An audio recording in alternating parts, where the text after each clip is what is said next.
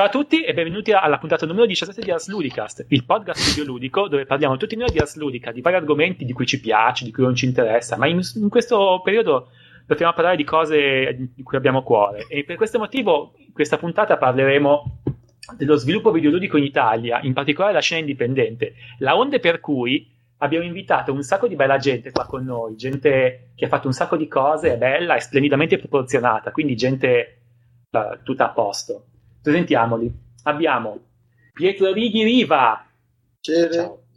Pietro Righi Riva lavora per Santa Ragione, che ha fatto recentemente un gioco. Il gioco Fotonica, che ho giocato testè. È bello, tutto in bianco e nero, c'è un uomo che corre e salta.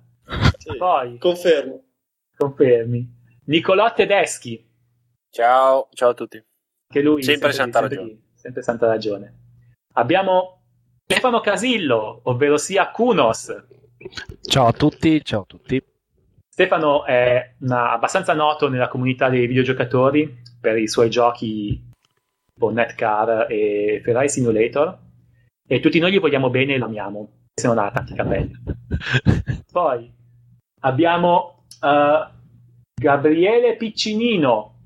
Presente, saluti a tutti. Gabriele Piccinino lo conosciamo un po' tutti con il suo nickname che è GPFX, sia su The Games Machine che su Ars Ludicast. Che lo metto dove posso. Bravo, metti tutto dove puoi. E fondamentalmente Gabriele ha fatto dei mod che sono molto noti a livello internazionale. Dopodiché abbiamo i soliti noti, ossia Karate45. Non ce la faccio stasera, buonasera. Noi gli vogliamo bene anche a Stefano. E Matteo Anelli, ZDB. Ciao. La persona che sentite testare parlare è Alessandro Monopoli, e come si confà al podcast sono anche l'arrangiatore della musica che avete appena sentito, che è il tema di Operation Flashpoint Dragon Rising, scritto da Christian Markussen. Ok, finite le presentazioni. Adesso invece vorrei sentire invece da ognuno di voi quello che fate, diciamo, in questo mondo che è il mondo degli sviluppi indipendenti di videogiochi. Ok, in primo luogo vorrei sentire qualcosa dai ragazzi di Santa Ragione. Che mi dite di bello? Vai Nicolò, comincia tu. Vai, comincio io. Per parlare dei nostri ruoli, noi siamo un po' due jolly, perché siamo in due e ci si occupa di tutto quello di cui ci si deve occupare. Ogni giorno c'è una cosa da fare, una cosa diversa, e non ci sono dei ruoli precisi, anche se io sicuramente mi occupo di più del comparto grafico, però entrambi facciamo gameplay. Cosa? Intendi rendering o modellazione? Non esiste il rendering, lavoriamo solo su Unity. Esatto. Vabbè, comunque ci sarà un po', faccio modellazione, poi ovviamente ci si occupa anche del render, per quanto sia un comparto relativamente limitato all'interno della piattaforma di Unity, ecco. Una domanda a bruciapelo: come vi siete conosciuti e come siete diventati un team? È pesante questa, è molto pesante. Se ci sono implicazioni sessuali non ce lo dite, no? Ci siamo conosciuti su forumai.it. Brutta storia. Il forum del sito Every Eye. Esatto. Forum di Every Eye, e all'epoca si parlava era appena uscito GameCube ed eravamo piccoli e parlavamo dei giochi Nintendo, e poi uno del forum ha cominciato a organizzare dei raduni di giochi a cui abbiamo cominciato ad andare. Poi chiaramente lì si parlava sempre di game design eccetera, e noi che abbiamo sempre voluto farlo, poi insomma siamo rimasti in contatto e abbiamo cominciato a fare delle piccole robe assieme finché abbiamo fatto Fuga dagli Alieni nello Spazio Profondo.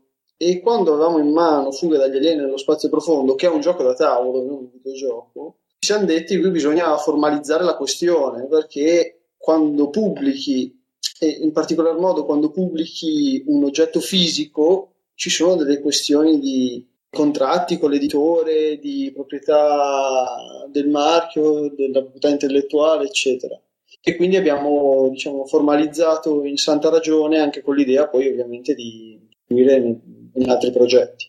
E Santa Ragione come è venuto come nome? Boh! Certo. Santa Ragione è complesso.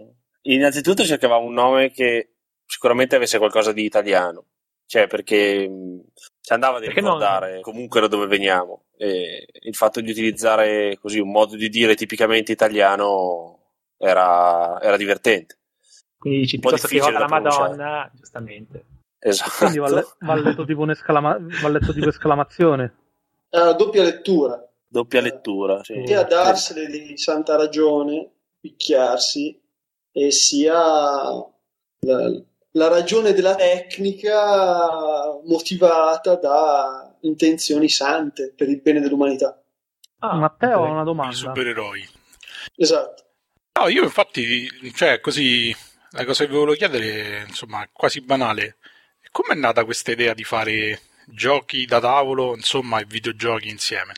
È stata una cosa che è venuta fuori così, era già prevista o semplicemente per capitato e l'avete fatto? Vai Nicolò! È capitato e l'abbiamo fatto in parte, perché allora c'è una cosa da dire, noi non veniamo dal mondo della programmazione, perché io ho studiato all'Accademia di Belle Arti e Pietro ha studiato design al Politecnico di Milano, quindi non avevamo un background di nessuna competenza dal punto di vista tecnico della programmazione, quindi fare un videogioco un gioco da tavolo è stata la cosa più logica, perché era semplice, perché i materiali erano facilmente reperibili, si poteva prototipare in fretta e quindi, avuta l'idea, abbiamo cercato di formalizzarla così. Poi in realtà la nostra passione è di vecchia data ed è strettamente legata al mondo dei videogiochi, però quando ti trovi lì e vuoi fare qualcosa lo fai con il materiale che hai, e poi nel tempo abbiamo cercato di, come stiamo facendo ancora adesso, di acquisire sempre più competenze per poterci confrontare anche col mondo dei videogiochi, che poi forse è indubbiamente il nostro interesse principale. E okay. Niente, bisogna dire che in fondo diciamo questa mancanza di background tecnico si nota non in negativo ma in positivo, perché più Fotonica si vede chiaramente che è un gioco che ha una profonda ricerca estetica, insomma ha un taglio prettamente artistico. Probabilmente se foste partiti dalla programmazione ancora stavate a programmare l'engine grafico, invece vi siete andati a scegliere un SDK che vi ha permesso di lavorare più sull'aspetto, diciamo, di presentazione, e è venuta fuori una gran bella cosa. Allora, niente, vabbè, prima di andare avanti, l'ultima cosa che volevo dire è, volevo segnalare un po' a tutti il vostro gioco da tavolo Escape from the Aliens in Outer Space, che è bellissimo. Io l'ho visto che era verso quando è uscita la recensione del Ciccione Rosso. Grazie. A fine gennaio. È un gioco spettacolare. Grazie a Tom Vasel che ha fatto una bellissima recensione. Sì, ma è proprio il gioco che è fighissimo, cioè semplicissimo da giocare, poi quando si sta in tanti è divertentissimo. Poi daremo tutti gli indirizzi per andare a vedere i diversi progetti. Sì. E intanto vorrei chiedere se qualcuno vuole spiegare ai nostri ascoltatori che cos'è un SDK, perché non è detto che tutti lo sappiano, insomma. Vai GP, devi spiegare. Lo posso fare io. Vai GP. Allora presentati adesso... e spiegaci che cos'è un SDK. Ok, allora io sono Gabriele Piccinino e, come già detto, sono un modder. Ho sviluppato alcuni mod che sono diventati un po' conosciuti in giro per Doom 3. E un SDK... come spiegarlo semplicemente? È un insieme di strumenti che solitamente vengono realizzati e dati dalla società che crea un videogioco o un motore grafico, che consente a terze persone, quindi a modder, sviluppatori o anche altre compagnie, di creare proprio il gioco toccando il minimo possibile il codice del motore grafico. Quindi abbiamo un set di strumenti per gestire le mappe, per gestire gli effetti grafici, per gestire texture, per gestire tutto in modo molto più umanizzato, per così dire. Si potrebbe riassumere in questo modo, secondo me. Io ho una domanda. Per chi? Per GP, sull'SDK. Ma RPG Maker SDK? Bella domanda. Bisognerebbe chiederle ai creatori. No, lo vedo più come un tool, è più come un tool completo di creazione, una suite per fare un gioco completo più che un SDK. E Little Big Planet? Little Big Planet è un gioco con... è un editor, penso. Ma il confine è labile. Sì, ormai è diventato... secondo me è diventato quasi intangibile. Se lo chiediamo a Monopoli sicuramente dice di no, perché lui, insomma... perché io ho in mente il codice brutto da scrivere con le mani sporche di Nutella e di merda, però perché di merda? Perché? Cioè, cosa fanno questi programmatori? Però a parte questo, però Tron della Disney è fatto con Unity, quindi ci state arrivando anche voi. Gioventù Ribelle è fatto con l'SDK di Unreal 3. Chi lo direbbe mai? No, beh, basta installarlo per vedere il logo, quindi si può dire facilmente. Quindi ragazzi, prima della prossima domanda Gippi, sappiate che c'è una dimostrazione pratica dell'SDK che potete avere scaricando e installando Gioventù Ribelle. Comunque Gippi, torniamo a te. Come sei arrivato a fare i mod per i vari giochi a cui hai lavorato? Cosa ti ha spinto?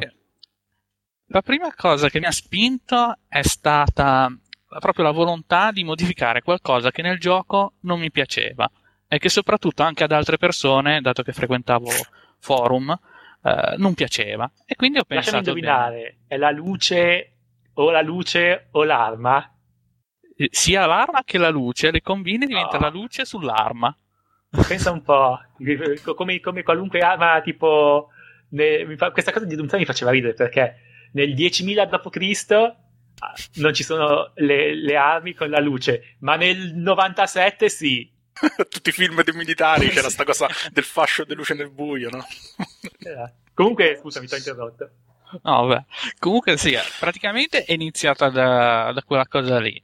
E praticamente per fare quella cosa lì ho dovuto iniziare a provare a vedere come si faceva una cosa, come si faceva l'altra, e piano piano sono passato da modificare delle semplici texture a modificare degli script, e poi sono arrivato a modificare anche proprio il codice dell'SDK che l'aveva realizzato l'ID proprio, e c'era una parte anche del motore grafico in cui si poteva interagire anche con ciò che veniva renderizzato a schermo. Quindi diciamo che il mio primo mod che ho fatto è stato quasi più una prova, il primo tentativo per imparare, per riuscire a fare qualcosa.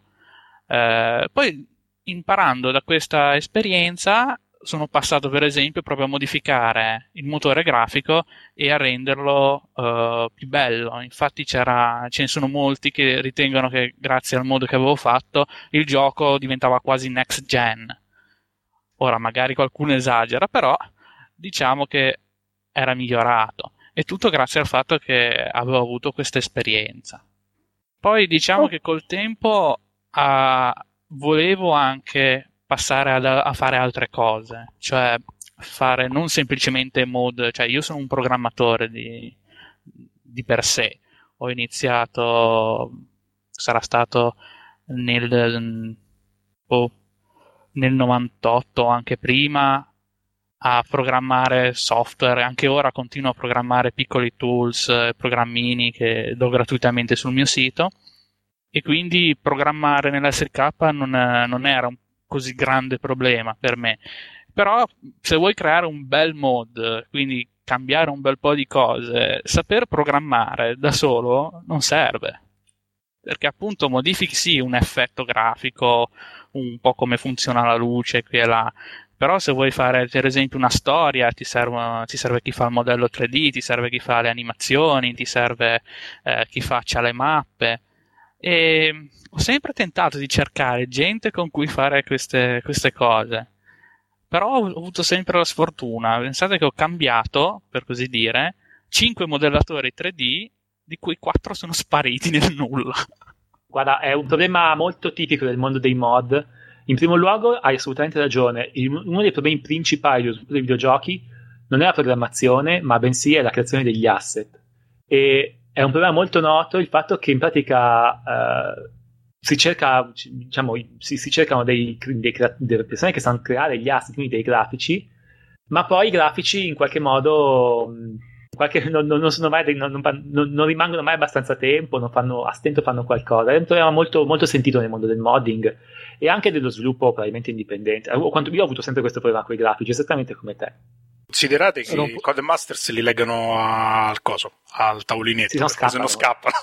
Sono via, Dai, ne erano scappati 4, che sono proprio spariti. Scusate, spiegate ai nostri splendidi ascoltatori, soprattutto alle donne, che cosa sono gli asset.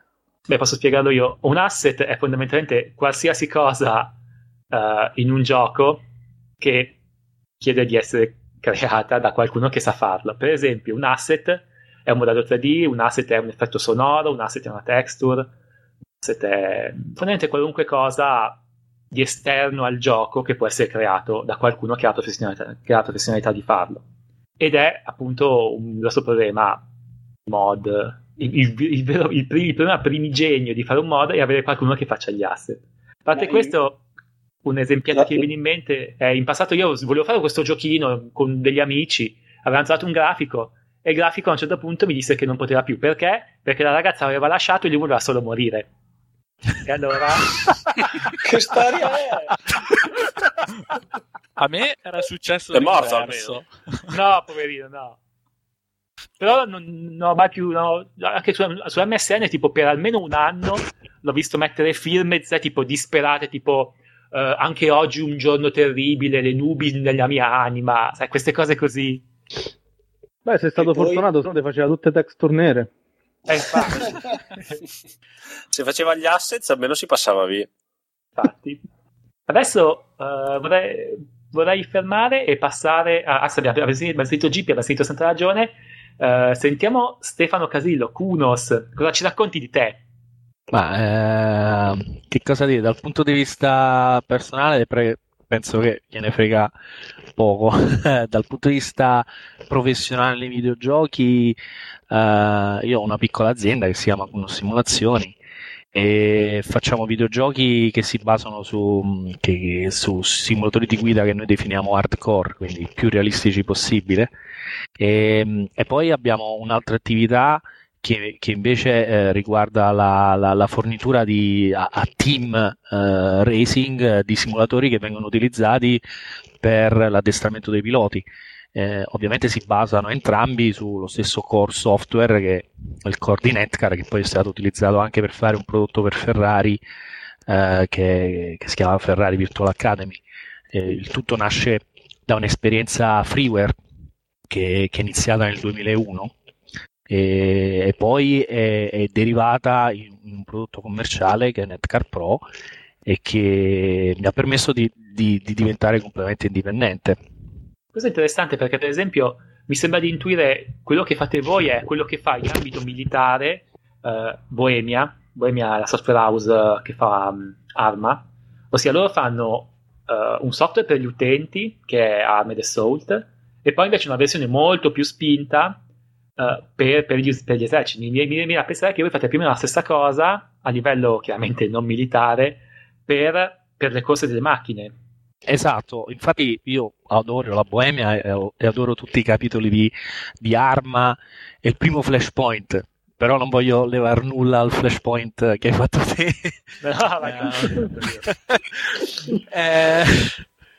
Detto questo, sì, noi comunque, io personalmente inizio come programmatore di videogiochi, chiaramente ho sempre avuto questa passione incredibile per i racing games, diciamo la derivazione professionale è avvenuta in un secondo tempo, quando hanno iniziato a bussare alla porta dei team importanti, e a quel punto ci siamo resi conto che c'era un business anche lì. All'inizio il primo rilascio di Netcar Pro è stato un mezzo disastro e quindi ci siamo trovati in una situazione in cui siamo stati, tra virgolette, obbligati ad andare verso quella direzione più professionale e poi credo alla fine del 2008 abbiamo deciso di tornare sul gaming e quindi abbiamo mollato tutto quel tipo di prodotti e stiamo cercando adesso di lavorare a un nuovo gioco che non perderà le caratteristiche completamente hardcore, però cercheremo di fare qualche cosa di più accessibile, va? Non voglio dire parole che hai detto la bestemmia.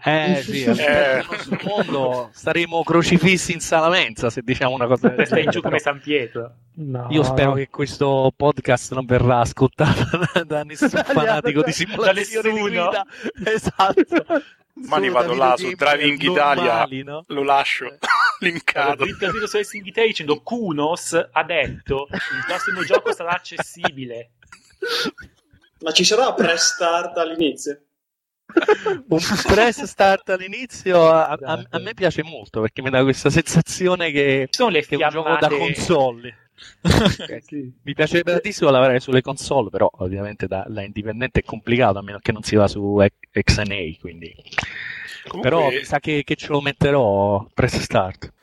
Ma in realtà penso che sia l'ultimo, cioè l'unico rimasto tra i titoli diciamo di guida hardcore ancora attivo, perché che altro c'è? Beh, no, al momento no, cioè, il titolo più attivo è iRacing, che diciamo sono quelli che derivano dai vecchi Sierra, dai vecchi Paparus, quelli dei vari NASCAR 2000 e qualche cosa, e il mitico Grand Prix Legends, che all'interno della nostra comunità è visto un po' come il sacro gallo. Poi non ha inventato un cazzo, però questo è quasi conseguenziale all'interno del nostro mondo, no? Cioè più sei hardcore, più sei spinto, più poi commercialmente hai difficoltà.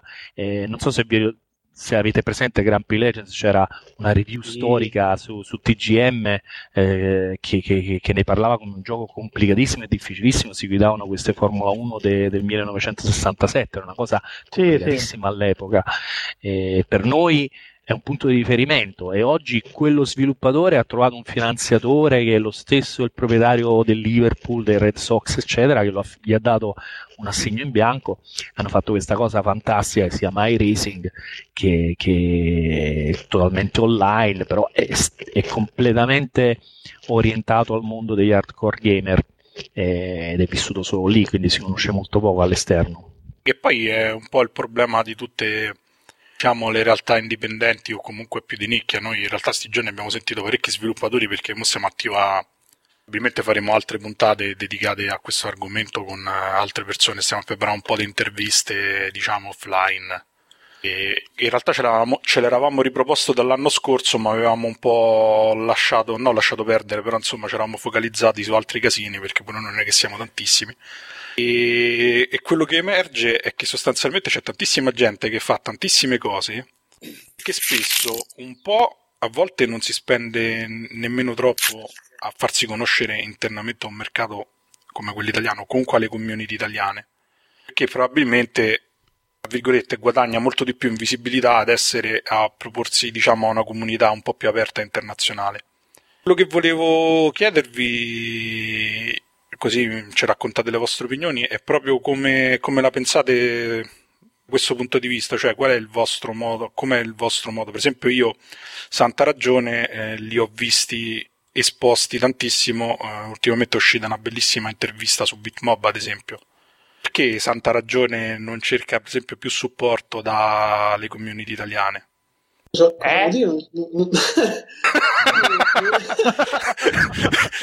fatta troppo lunga. No, nel senso, per esempio, il gioco che avete pubblicato su Parafrasando, perché non rompete più il cazzo alle comunità italiane? Cioè, nel senso, perché non vi... quello che notavo anche io... Formalmente, cioè, non pensate che si... quasi intimiditi dal fatto di venirsi a proporre all'interno di una comunità. Invece volevo solo che non sembrasse una critica, perché io pure mi sono trovato ormai quasi 10 anni fa nella stessa posizione, cioè alla fine anche per me non valeva molto la pena spingere troppo su le community italiane, perché demograficamente sono più piccole in generale, e anche meno facile trovare gente che è in grado di fare le cose. La mia non è una critica, la mia è un appello: veniteci a rompere i coglioni. Noi siamo felicissimi che qualcuno viene e ci dice guarda, veramente vi mettiamo a disposizione tutto, podcast, forum, quello che volete. No, veramente, perché comunque ci farebbe molto piacere se gli sviluppatori ci venissero a mostrare quello che fanno, anche dicendoci guarda c'è questo, noi possiamo pubblicare artwork, cose del genere, perché in un certo senso c'è una certa timidezza nel farlo, o se non c'è, che magari non l'avete notata, che l'abbiamo notata solo noi, diteci che siamo degli stronzi. Cominciamo da Santa Ragione, chi vuole intervenire? Vado io? Vai pure. Allora, non è una questione di timidezza, secondo me, è che una delle cose fondamentali dell'essere indipendenti è confrontarsi con le persone che si ritiene facciano il lavoro migliore, e io sempre, mi sono sempre interfacciato alla comunità dei videogiochi indipendenti come una comunità internazionale. Faccio fatica a pensare in termini di Italia, penso in termini di mondo, e la lingua internazionale utilizzata oggi è l'inglese, quindi mi viene molto naturale utilizzare l'inglese e cercare di parlare a tutti piuttosto che a pochi, e non è un modo di discriminare Italia, è un modo di cercare di confrontarmi con tutte quelle persone che nel mondo fanno quello che vorrei fare anch'io, perché penso che da loro posso avere molto e con loro devo parlare, indipendentemente che siano tedeschi, italiani, americani, non mi interessa. Devo parlare con le persone che ce la fanno, che lo sanno fare e che reputo valide e con le quali voglio avere un dialogo. Questa è la questione principale.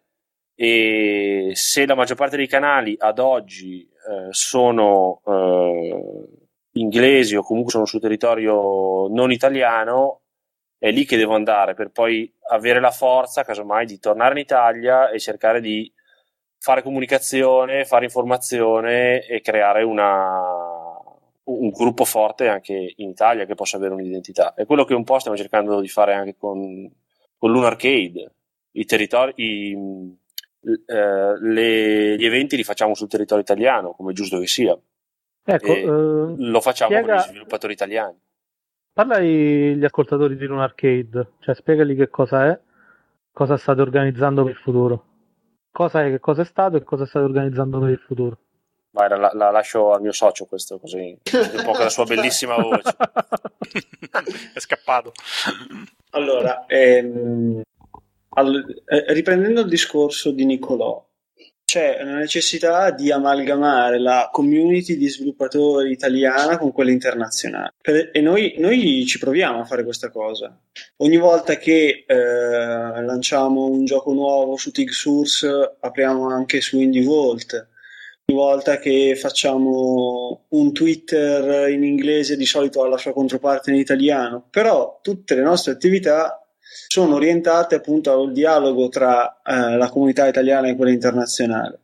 È anche per questo che a Lunarcade, adesso vi spiego cos'è, abbiamo ospitato solo un gioco italiano, il nostro. Vabbè, mi pare il minimo. Uno a caso. Avete fatto pure bene, insomma. Uno a caso. Vabbè, no, per dire, su un successivo evento può essercene uno italiano e altri stranieri. L'importante è che non siano tutti italiani. E questa è una cosa della quale ho parlato anche con Vincenzo Lettera, che se volete dopo vi racconto. Comunque Lunarcade è un progetto che nasce dal desiderio mio e Nicolò di creare una situazione un po' alla Baby Castles, Cocoromi e Winnitron, cioè una specie di ritrovo per post-nerd dove parlare di sviluppo, provare le cose che si stanno facendo, vedere quali sono i trend sia di estetica sia di features dei giochi indipendenti, e appunto per creare una community. Adesso, cercando di espandere quel discorso e rendendoci conto del fatto che tutto sommato in Italia siamo molto pochi, abbiamo pensato che una parte del Lunarcade può anche essere dedicata alle game jams, cioè a ritrovarsi per fare giochi, non solo parlare di design di giochi, e per invitare anche le persone che non sanno fare giochi a partecipare. Questa è una cosa un po' strana per una game jam. Non abbiamo ancora rilasciato tutti i dettagli riguardo al nuovo Lunarcade, che sarà il 16 e 17 aprile a Milano, ma il dettaglio principale è appunto che la prima giornata sarà dedicata alla progettazione di giochi per chi non sa programmare, per chi non ha mai provato a progettare e a realizzare un gioco. E quindi sarà una fase di concept e, diciamo, descrizione delle dinamiche, prototipazione rapida, che è una parte in comune con il gioco da tavolo, abbiamo scoperto nella nostra esperienza che vi descrivevamo prima. Quindi collaboreremo con Cranio Creations, non so se i ragazzi con cui abbiamo pubblicato Fuga dagli Alieni, e assieme faremo una prima giornata di progettazione e realizzazione di giochi orientata al concept, al design, non allo sviluppo, e quindi aperta a appassionati di design, appassionati di grafica, appassionati di usabilità, se esistono. Avete anche un intento didattico, insomma. Sì, non è didattico, è che anche ancora oggi c'è un po' questo detto che se non hai fatto informatica, se non sai programmare, non puoi fare un gioco. E invece non è più vero, e penso che chi sa progettare una struttura e chi ha voglia di metterci minuti a imparare un po' di Unreal Script piuttosto che lo Unity Script, che è questa variante di Java, può sicuramente provare a prototipare delle cose Forse l'ho perso, ma o forse non l'avete detto, quando è la prossima Game Jam? 16 e 17 aprile. Oh, fantastico. Dov'è che sarà? È Milano, ma la location definitiva non la possiamo ancora comunicare perché siamo in discussione. Capito. Okay. Comunque faremo un lancio ragionevolmente lunedì prossimo, attorno a quel giorno lì. Cioè, avevo un collega che è molto interessato a queste cose qua. In pratica, ogni volta che c'era una qualche vacanza andava a tutte le game jam che riusciva a fare. Poi per modo di fare cultura anche secondo noi, perché soprattutto sul territorio italiano c'è un problema in cui ancora un sacco di gente fa fatica ad associare i giochi a una qualche sorta di significato culturale, che è la grande cazzata, e invece bisogna sensibilizzare un po' anche la gente da questo punto di vista, che fare giochi è una cosa importante, è un lavoro di comunicazione ed è anche un lavoro di gruppo che mette insieme tante genti con personalità e capacità diverse, quindi anche solo saper coordinare, lavorare assieme è una cosa di valore ed è una cosa complessa che sa come mai con aziende ha un significato culturale. Addirittura dedicate alla diffusione della cultura del videogioco in Italia, ricordiamo. Su questo punto poi ci torniamo. Io volevo fare una precisazione su quello che ha detto Pietro Righi Riva, che è importante secondo me. Lui sottolinea le affinità tra, specialmente nella parte diciamo di inception, di ideazione, la parte più creativa dei giochi, sottolineava quanto poi il processo sia comune con quello dei giochi da tavolo. Ma ricordiamoci che anche le nomenclature che usiamo normalmente, no? Tipo game designer, game developer, sono termini che predatano i videogiochi, perché erano proprio termini tipici dell'industria dei giochi da tavolo, che si era un po' spenta negli anni passati, ma adesso fortunatamente sta tornando prepotentemente anche di moda, diciamolo chiaramente. Ok. GP, tu come vedi il fatto di diffondere come diffondi, come la conoscenza del tuo lavoro, insomma, come lo sponsorizzi, lo fai marketing di te stesso, insomma?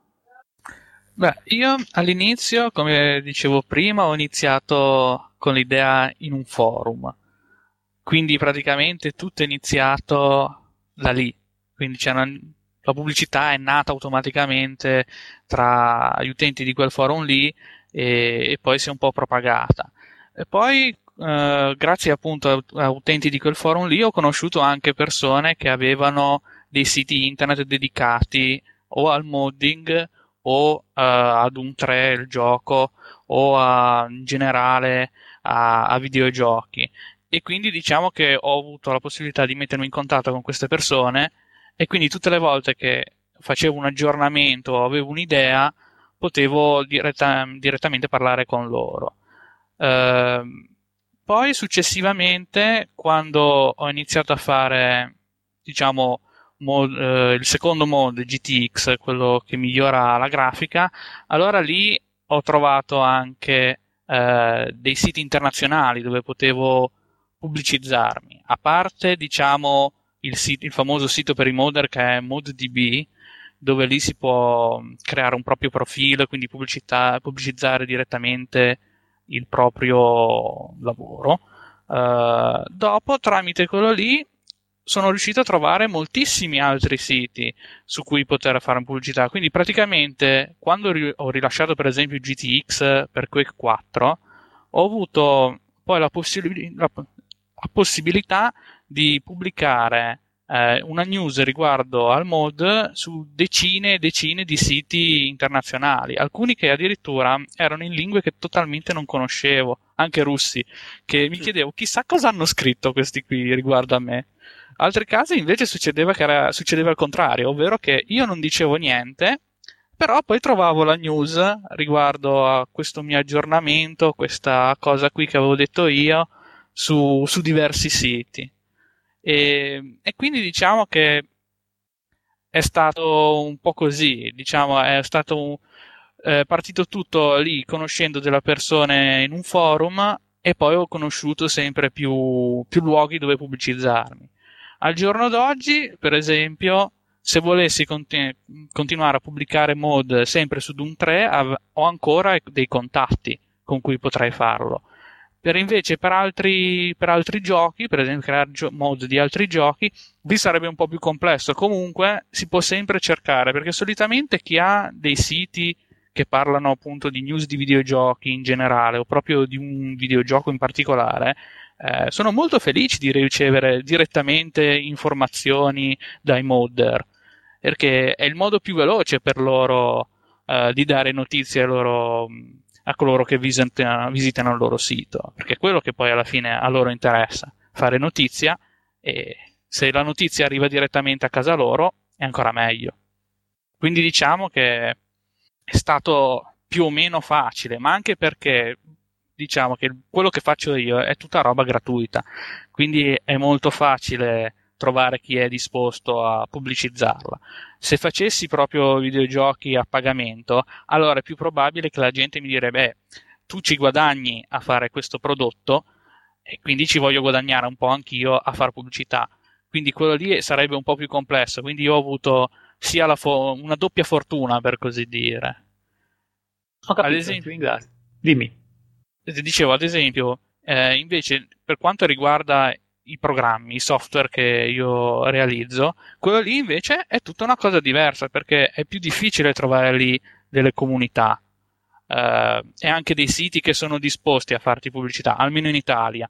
Quindi dipende un po' tutto da quello che realizzi e da come riesci a rapportarti con proprio, diciamo, i clienti, con coloro che alla fine avranno a che fare con quello che realizzi. Ho capito. Volevo farti una domanda. Rispetto agli anni in cui, diciamo, sviluppavi in maniera molto più prolifica questi mod, che erano circa il 2001-2002 immagino, no, i mod erano dal 2005 fino al 2008. Sono arrivati molto dopo l'uscita dei giochi. Molto belli. Dopo sì. Rispetto Doom 3 uscì nel 2004, diciamo che se parlavi di quello che ho fatto io. Sì, la scena del modding secondo te in questo periodo è andata migliorando o è andata peggiorando in Italia? Se io voglio fare un mod oggi, trovo gente di più o di meno rispetto al passato?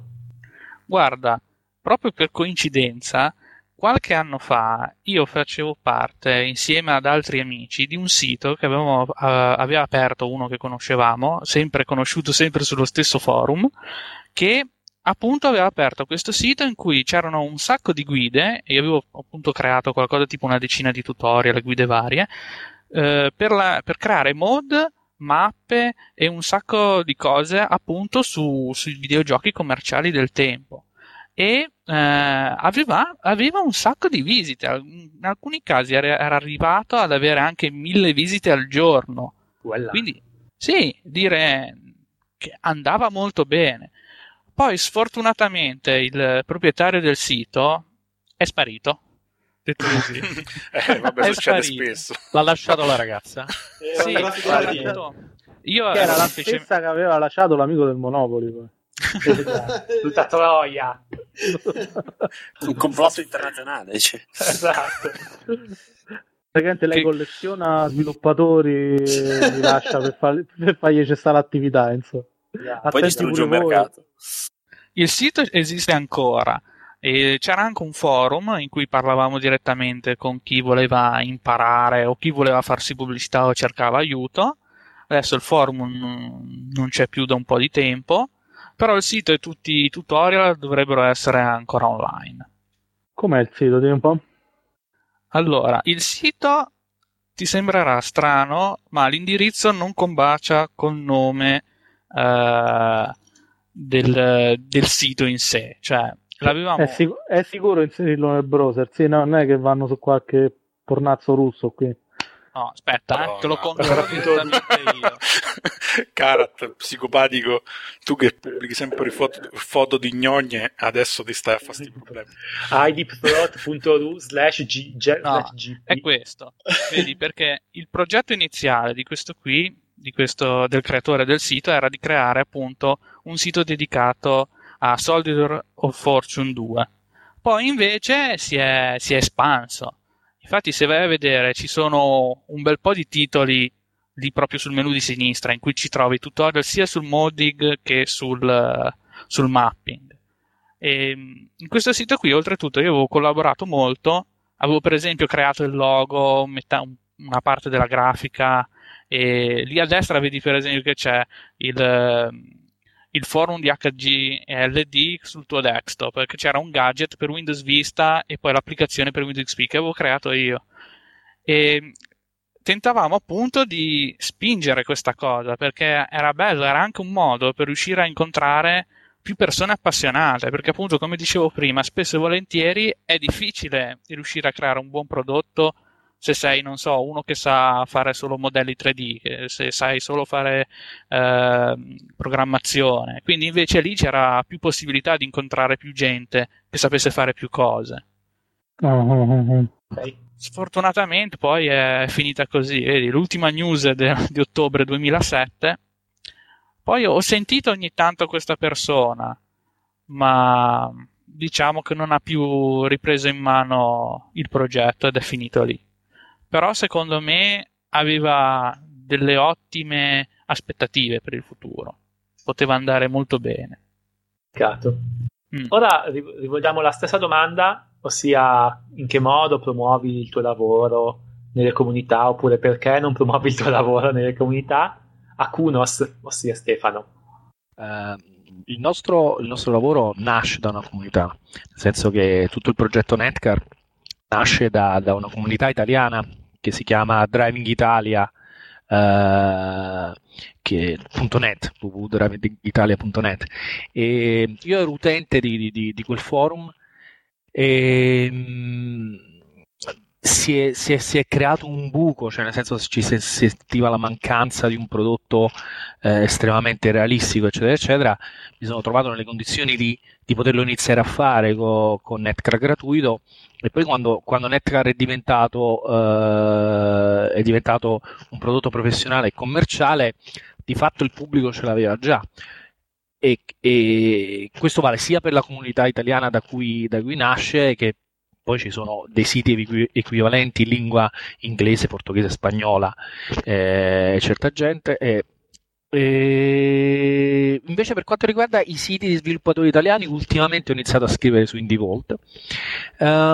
Io forse ho un punto di vista un po' arretrato su questo. Io tendo a vedere gli sviluppatori come dei competitor più che come delle persone alleate, quindi faccio ancora fatica. Sì.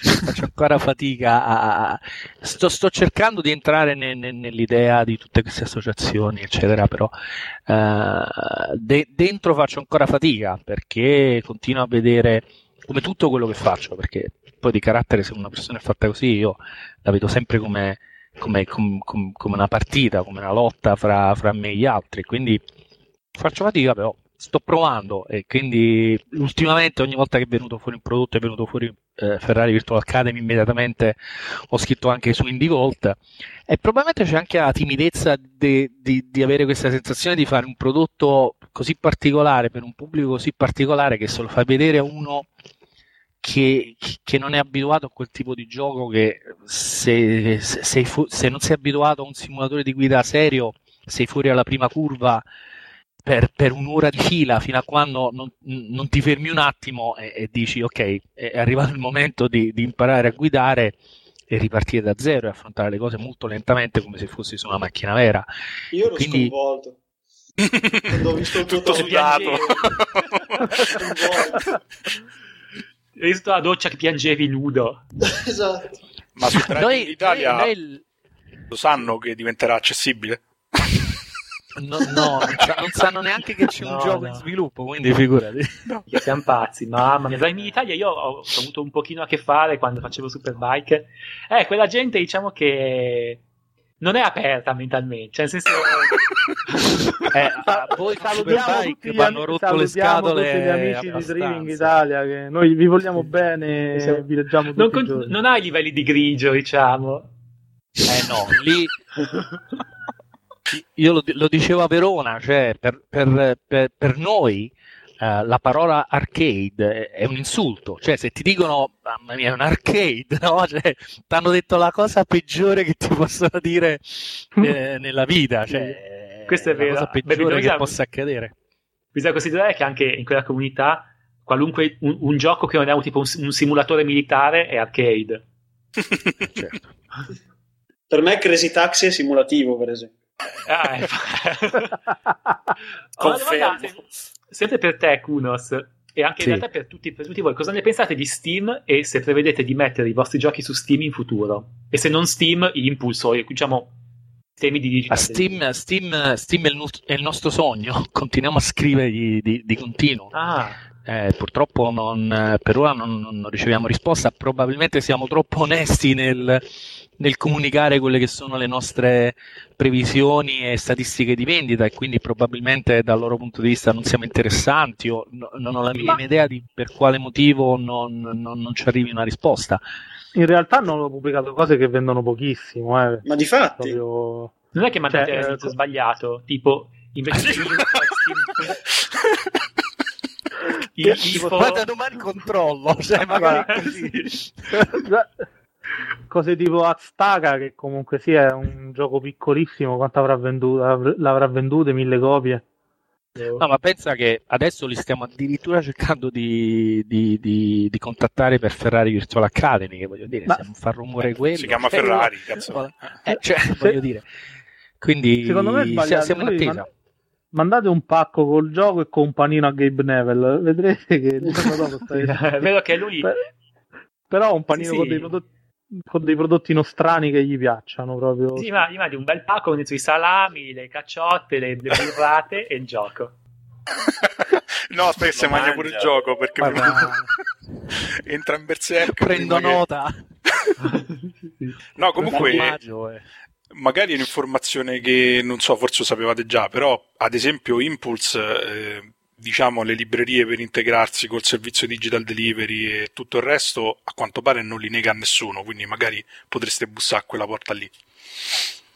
L'obiettivo è proprio non proporre delle barriere d'entrata a nessuno che voglia pubblicare software sulla loro piattaforma, quindi magari anche le donne, una soluzione alternativa. Però per esempio voi avete una presentazione più professionale, se vogliamo, da questo punto di vista.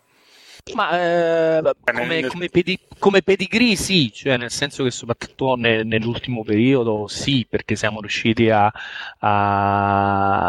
collaborare con team di Formula 1 e quindi lì, capito, riesci a parte Ferrari proprio con un team di Formula 1 per fare il loro simulatore interno, e quindi lì acquisisci una credibilità all'interno del mondo dei simulatori che comunque ti fa fare strada. Resta il fatto che Netcar è un prodotto difficile, perché non avendo intelligenza artificiale, essendo comunque ha una curva di apprendimento estremamente ripida, resta un prodotto difficile, su quello ce ne rendiamo conto, e quindi anche i canali di distribuzione che scegliamo a volte ci chiediamo ma ne vale la pena, perché poi alla fine rischiamo di essere subissati da richieste di supporto di gente che non ci capisce assolutamente nulla di quello che sta succedendo nel nostro gioco, e quindi siamo sempre lì, insomma, a cercare di vedere qual è effettivamente la strada migliore per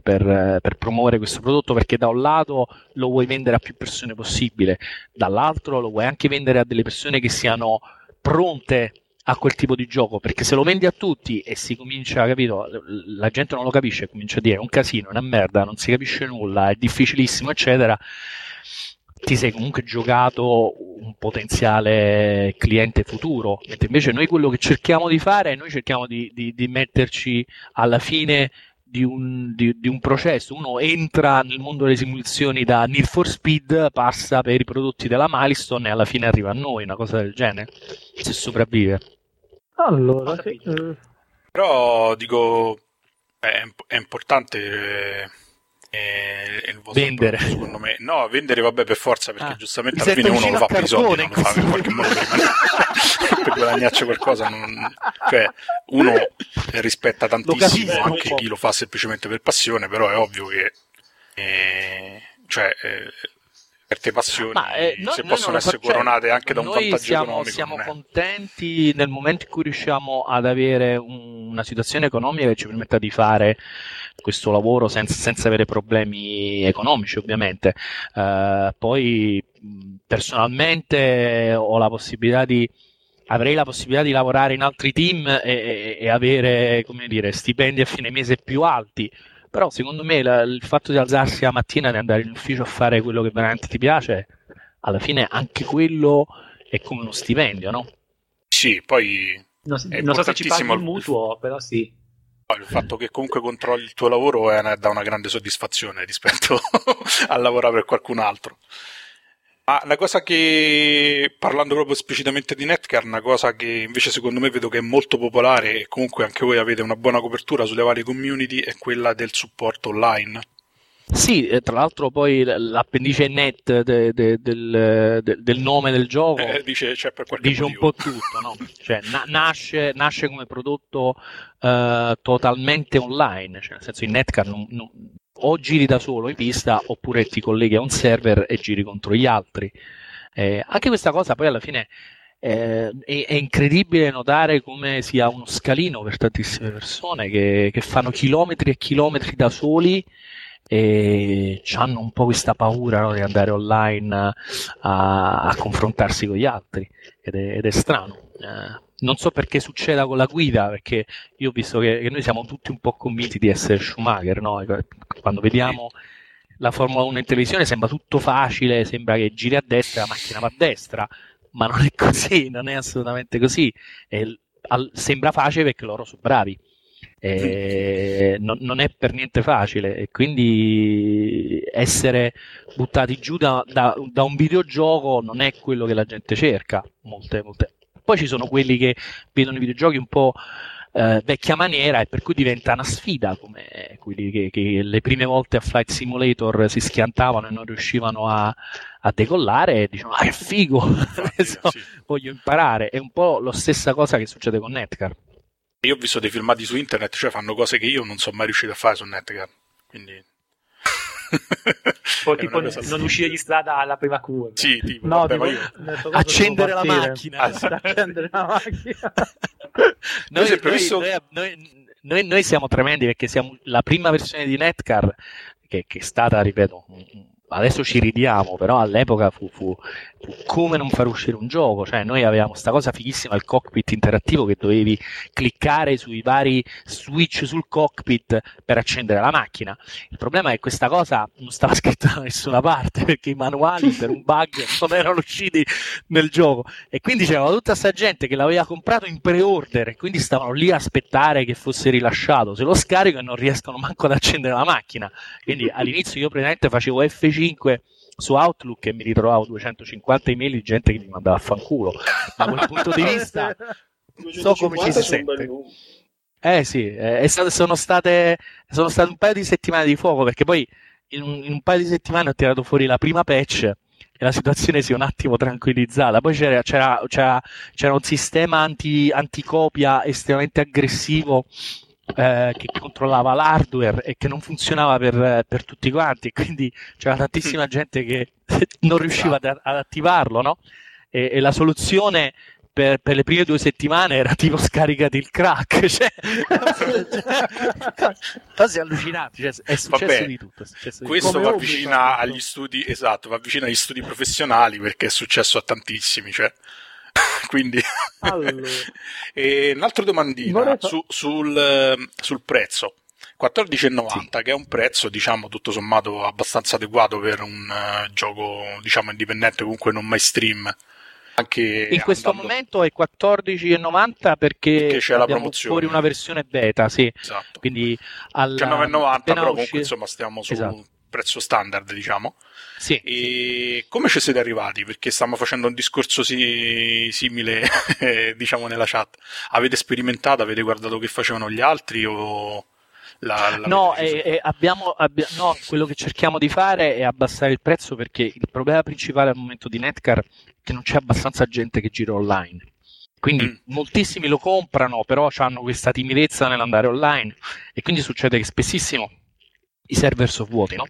E quindi abbiamo pensato che abbassare il prezzo è un modo per far avvicinare più persone che poi diventano tra virgolette contenuto per gli altri giocatori, no? Perché se non c'è nessuno contro cui correre è difficile divertirsi in un gioco di corsa, anche se il nostro, voglio dire, il vero plus poi alla fine è il divertimento mentre guidi, però è evidente.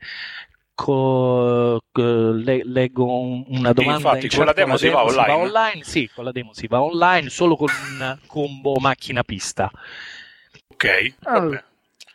Allora, comincerei un altro giro di domande. Bravo. Poi iniziano le domande un po' più impegnative.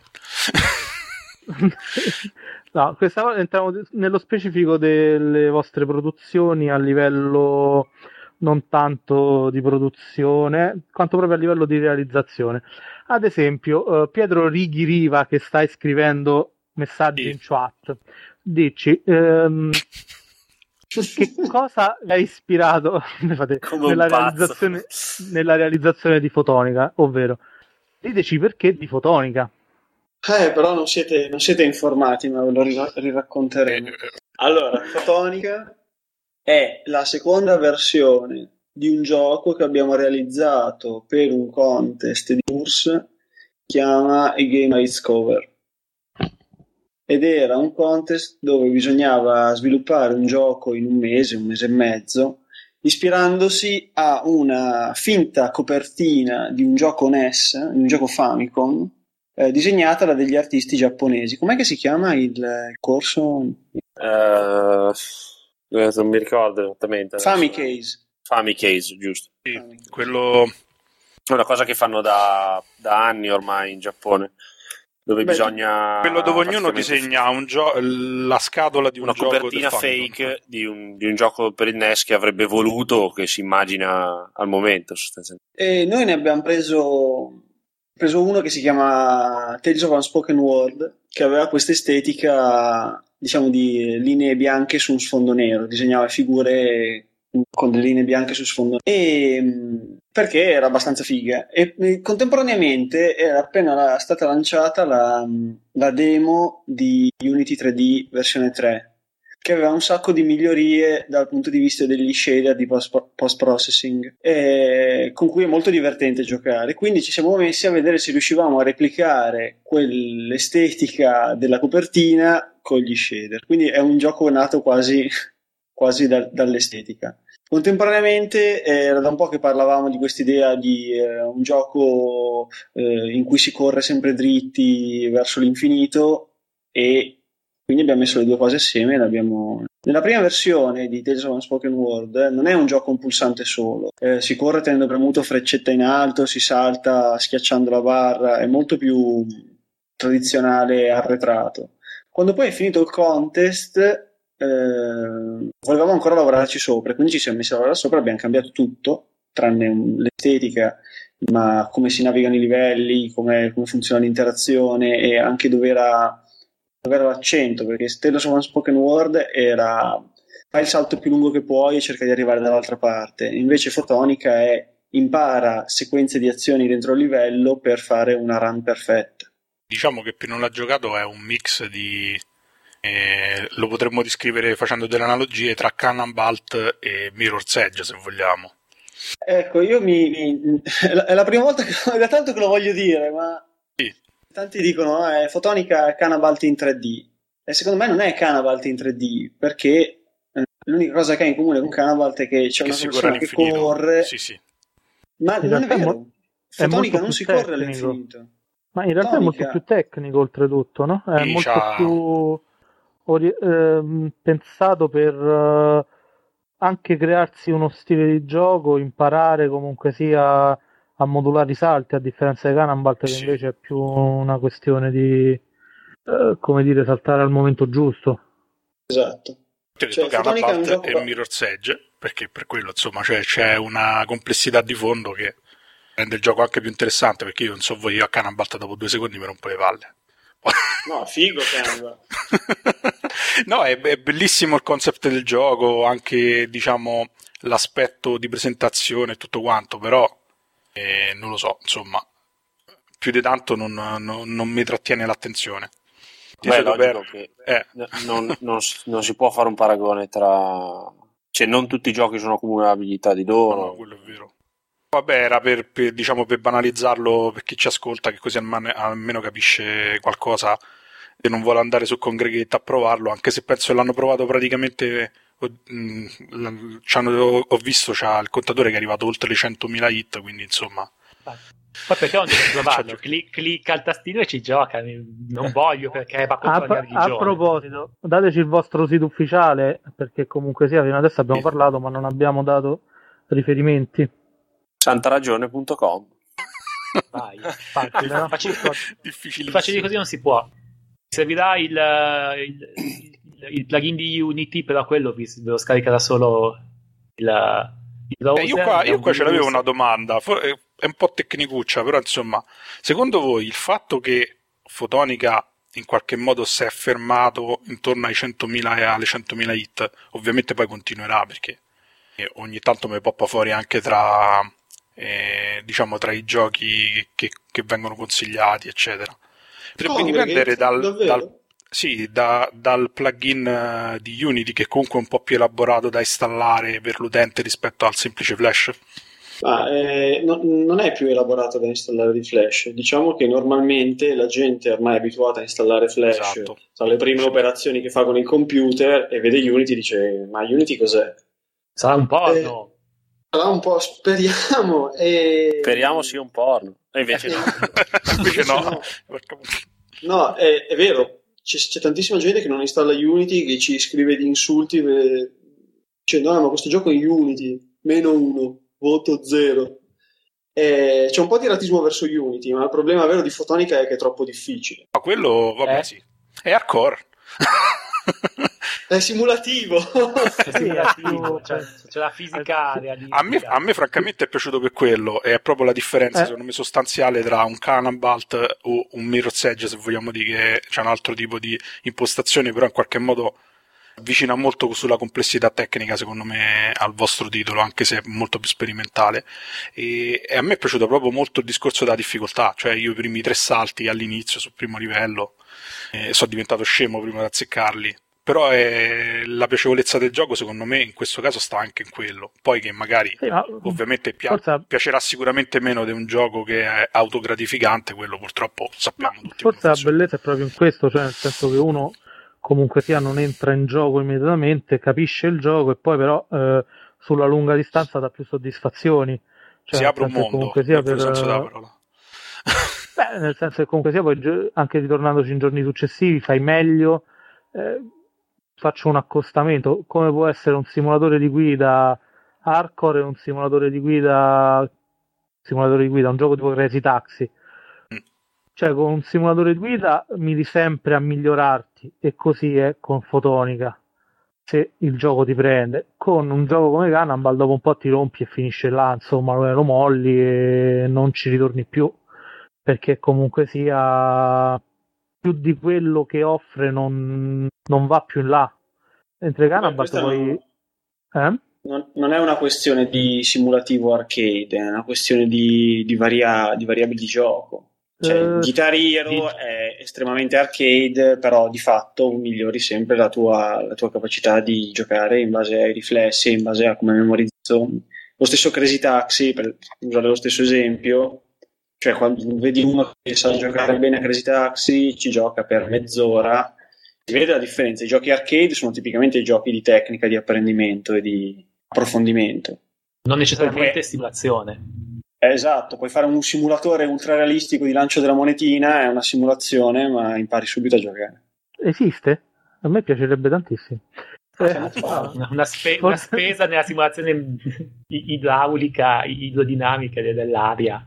Comunque il confine nel bilanciare questa cosa tra difficoltà e frustrazione, diciamo, è complesso e da un lato vorresti sempre rendere il tuo gioco più accessibile, mentre dall'altro hai questo problema che dici logicamente se è troppo facile è ugualmente un problema e lì è un po' una magia, non so bene da dove venga il perché. Manda, un'altra domandina: come vanno le cose con la tip in jar? Ma credo zero, fammi controllare adesso. Sì, lì è zero. No, non ci abbiamo puntato moltissimo, però. No, francamente con i numeri che fa Fotonica me l'aspettavo, perché comunque Kongregate si sa che comunque devi fare proprio un titolo che porta su 1 milione di persone per vedere un po' di soldi. Il problema di Kongregate è poi che si riferisce ad un pubblico che si raccoglie anche gli indie e coloro che seguono la scena indipendente, ma sono soprattutto sempre comunque casual gamer che anche per questioni probabilmente di tempo, perché si gioca al lavoro, perché si gioca in tutte quelle condizioni che sono spesso proibitive, non è, diciamo, non ha un pubblico portato ad accettare titoli più hardcore. Non è neanche una questione di complessità, ma di difficoltà.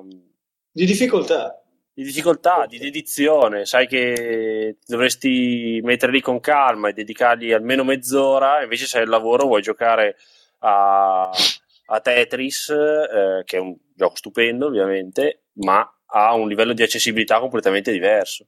E magari non puoi neanche installare il plugin di Unity, perché ovviamente sei sul computer del lavoro e non si può installare nulla. Sì, vabbè. Una domanda per voi, per tutti voi. Avete appena detto che a volte Unity, per motivi insondabili della mente umana, fa arrabbiare la gente, oppure la gente non vuole installare, oppure per motivi legati al fatto del computer del lavoro non lo può installare, non lo vuole installare. Diciamo, per 100.000 motivi la gente potrebbe non voler installare il plugin di Unity. A tal, diciamo, per combattere questo tipo di problema, come vedete HTML5 e WebGL che stanno approcciandosi adesso nel mercato mainstream con i nuovi browser? Il silenzio è sceso in questa valle. Ma cos'è HTML5? Non lo so. Cos'è? Di che cosa stiamo parlando? Scusate, possiamo togliere questa domanda.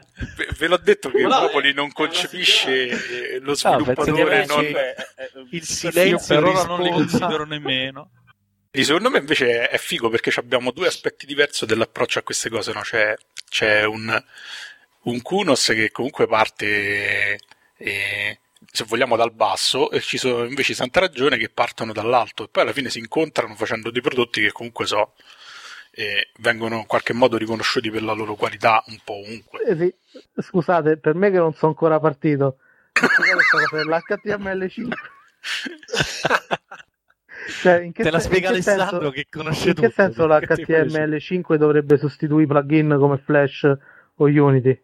Allora, la combinazione JavaScript più HTML5 più WebGL dovrebbe riuscire a sostituire in qualche modo i plugin di Unity, o comunque, diciamo, dare un'alternativa possibile, per il fatto che consente di avere grafica 3D interattiva nel browser e un linguaggio prestante come è JavaScript nei nuovi browser, e ti consente di appuntire, di avere meccaniche anche pesanti da gestire. Questo anche tramite HTML5 che ti consente di avere grafica con SVG, cioè l'idea è che tutta questa combinazione ti consente di avere nel browser stesso grafica 3D interattiva, come potrebbe essere della qualità di Quake 3 per esempio, ma senza plugin esterni, cioè senza plugin esterni. Per questo l'ho detto, cioè. Okay. Beh, lì si apre il discorso che poi ogni browser lo supporterà, bisogna vedere quanto bene, c'è tutto un altro discorso. Infatti, c'è tutta la questione degli standard. Devi avere un browser nuovo, no? Sì, ma Internet Explorer 9 non supporta un cazzo. No, però Firefox 4 e Opera e Chrome 10 li supportano tutti, sono tutti gratuiti, quindi teoricamente se io volessi fare un software facilmente accessibile a tutti e al volo su un computer anche aziendale, che ci penserei, perché mi sembra una soluzione abbastanza interessante, perché appunto serve solo il browser, però bisogna solo impararselo. Sì, solo senza far iniziare un flame, però essendo JavaScript significa che di fatto diventa open source, no? Su questo forse Anelli è maggiormente informato. Sì. Assolutamente sì. Purtroppo sì, questa è la cosa. Ci sono dei sistemi. Ci sono dei sistemi di offuscamento, però in realtà anche i progetti Unity in realtà sono praticamente open source, perché o quelli Flash, perché si possono in qualche modo reverse ingegnerizzare. Quindi secondo me quello di proteggere gli aspetti più tecnici del videogioco o comunque in generale delle opere interattive, eccetera, è un falso problema, nel senso che il vantaggio ce l'hai sulle idee più che sul... Secondo me in questo momento gli ascoltatori hanno iniziato a scopare brutalmente. Pure secondo me. Noi non possiamo vedere. Questo è il fattore erotico dell'open source. Ok, quindi usciamo dal tunnel per nerd. Sì, infatti. Usciamo dalla parte tecnica. È una bella scommessa. No, infatti usciamo pure dal tunnel della tecnologia, che interessa solo a me e a Ziggy e a ben pochi altri. Cioè, 6 ore per fare la tua domanda era una domanda del cazzo. E alla fine perché sono stronzo e faccio domande di merda. No, però annunciamo che hai una fans sul nostro canale ufficiale su Facebook, che la ringrazio, ciao. Ciao fan, ti voglio bene chiunque tu sia. Che chiedeva espressamente se c'era il Monopoli nell'ultima puntata del podcast. Ci sono tutto il gioco da tavolo probabilmente. Anche quello. Voleva i 20 euro. Noi salutiamo la splendida, magnifica Monica Neddi, che ci ascolta solo per il Monopoli. Ciao e Monica. Come potrei sentire, certo.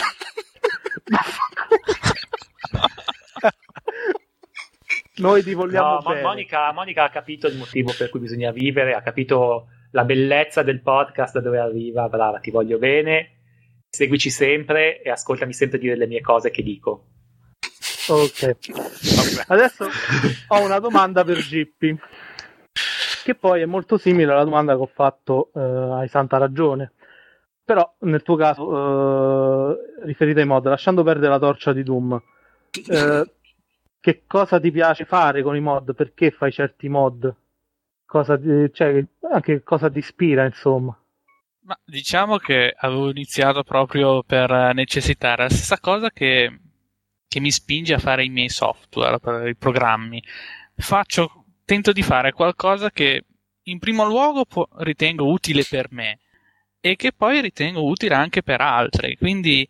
nel campo dei mod, dato che sono sempre rimasto praticamente da solo a lavorare, ho sempre avuto risorse molto limitate alla mia capacità e quindi sempre solo piccole cose possibilmente utili, ben fatte, cose varie, però di per sé piccole. Se potessi fare di più, tipo nel 2007-2008 avevo iniziato un progetto insieme a 4 o 5 altri personaggi con cui volevamo creare. Tutti morti, ovviamente. No, non sono tutti morti, però uno di loro dato che lavorava all'Electronics Art, ha avuto troppo da fare, alla fine non è riuscito a partecipare. Un altro è sparito, che era l'unico modeler 3D, quindi immagina com'era la situazione. E poi avevamo un mapper che aveva bisogno però che gli disegnassi io le mappe. Notinissimo, quindi.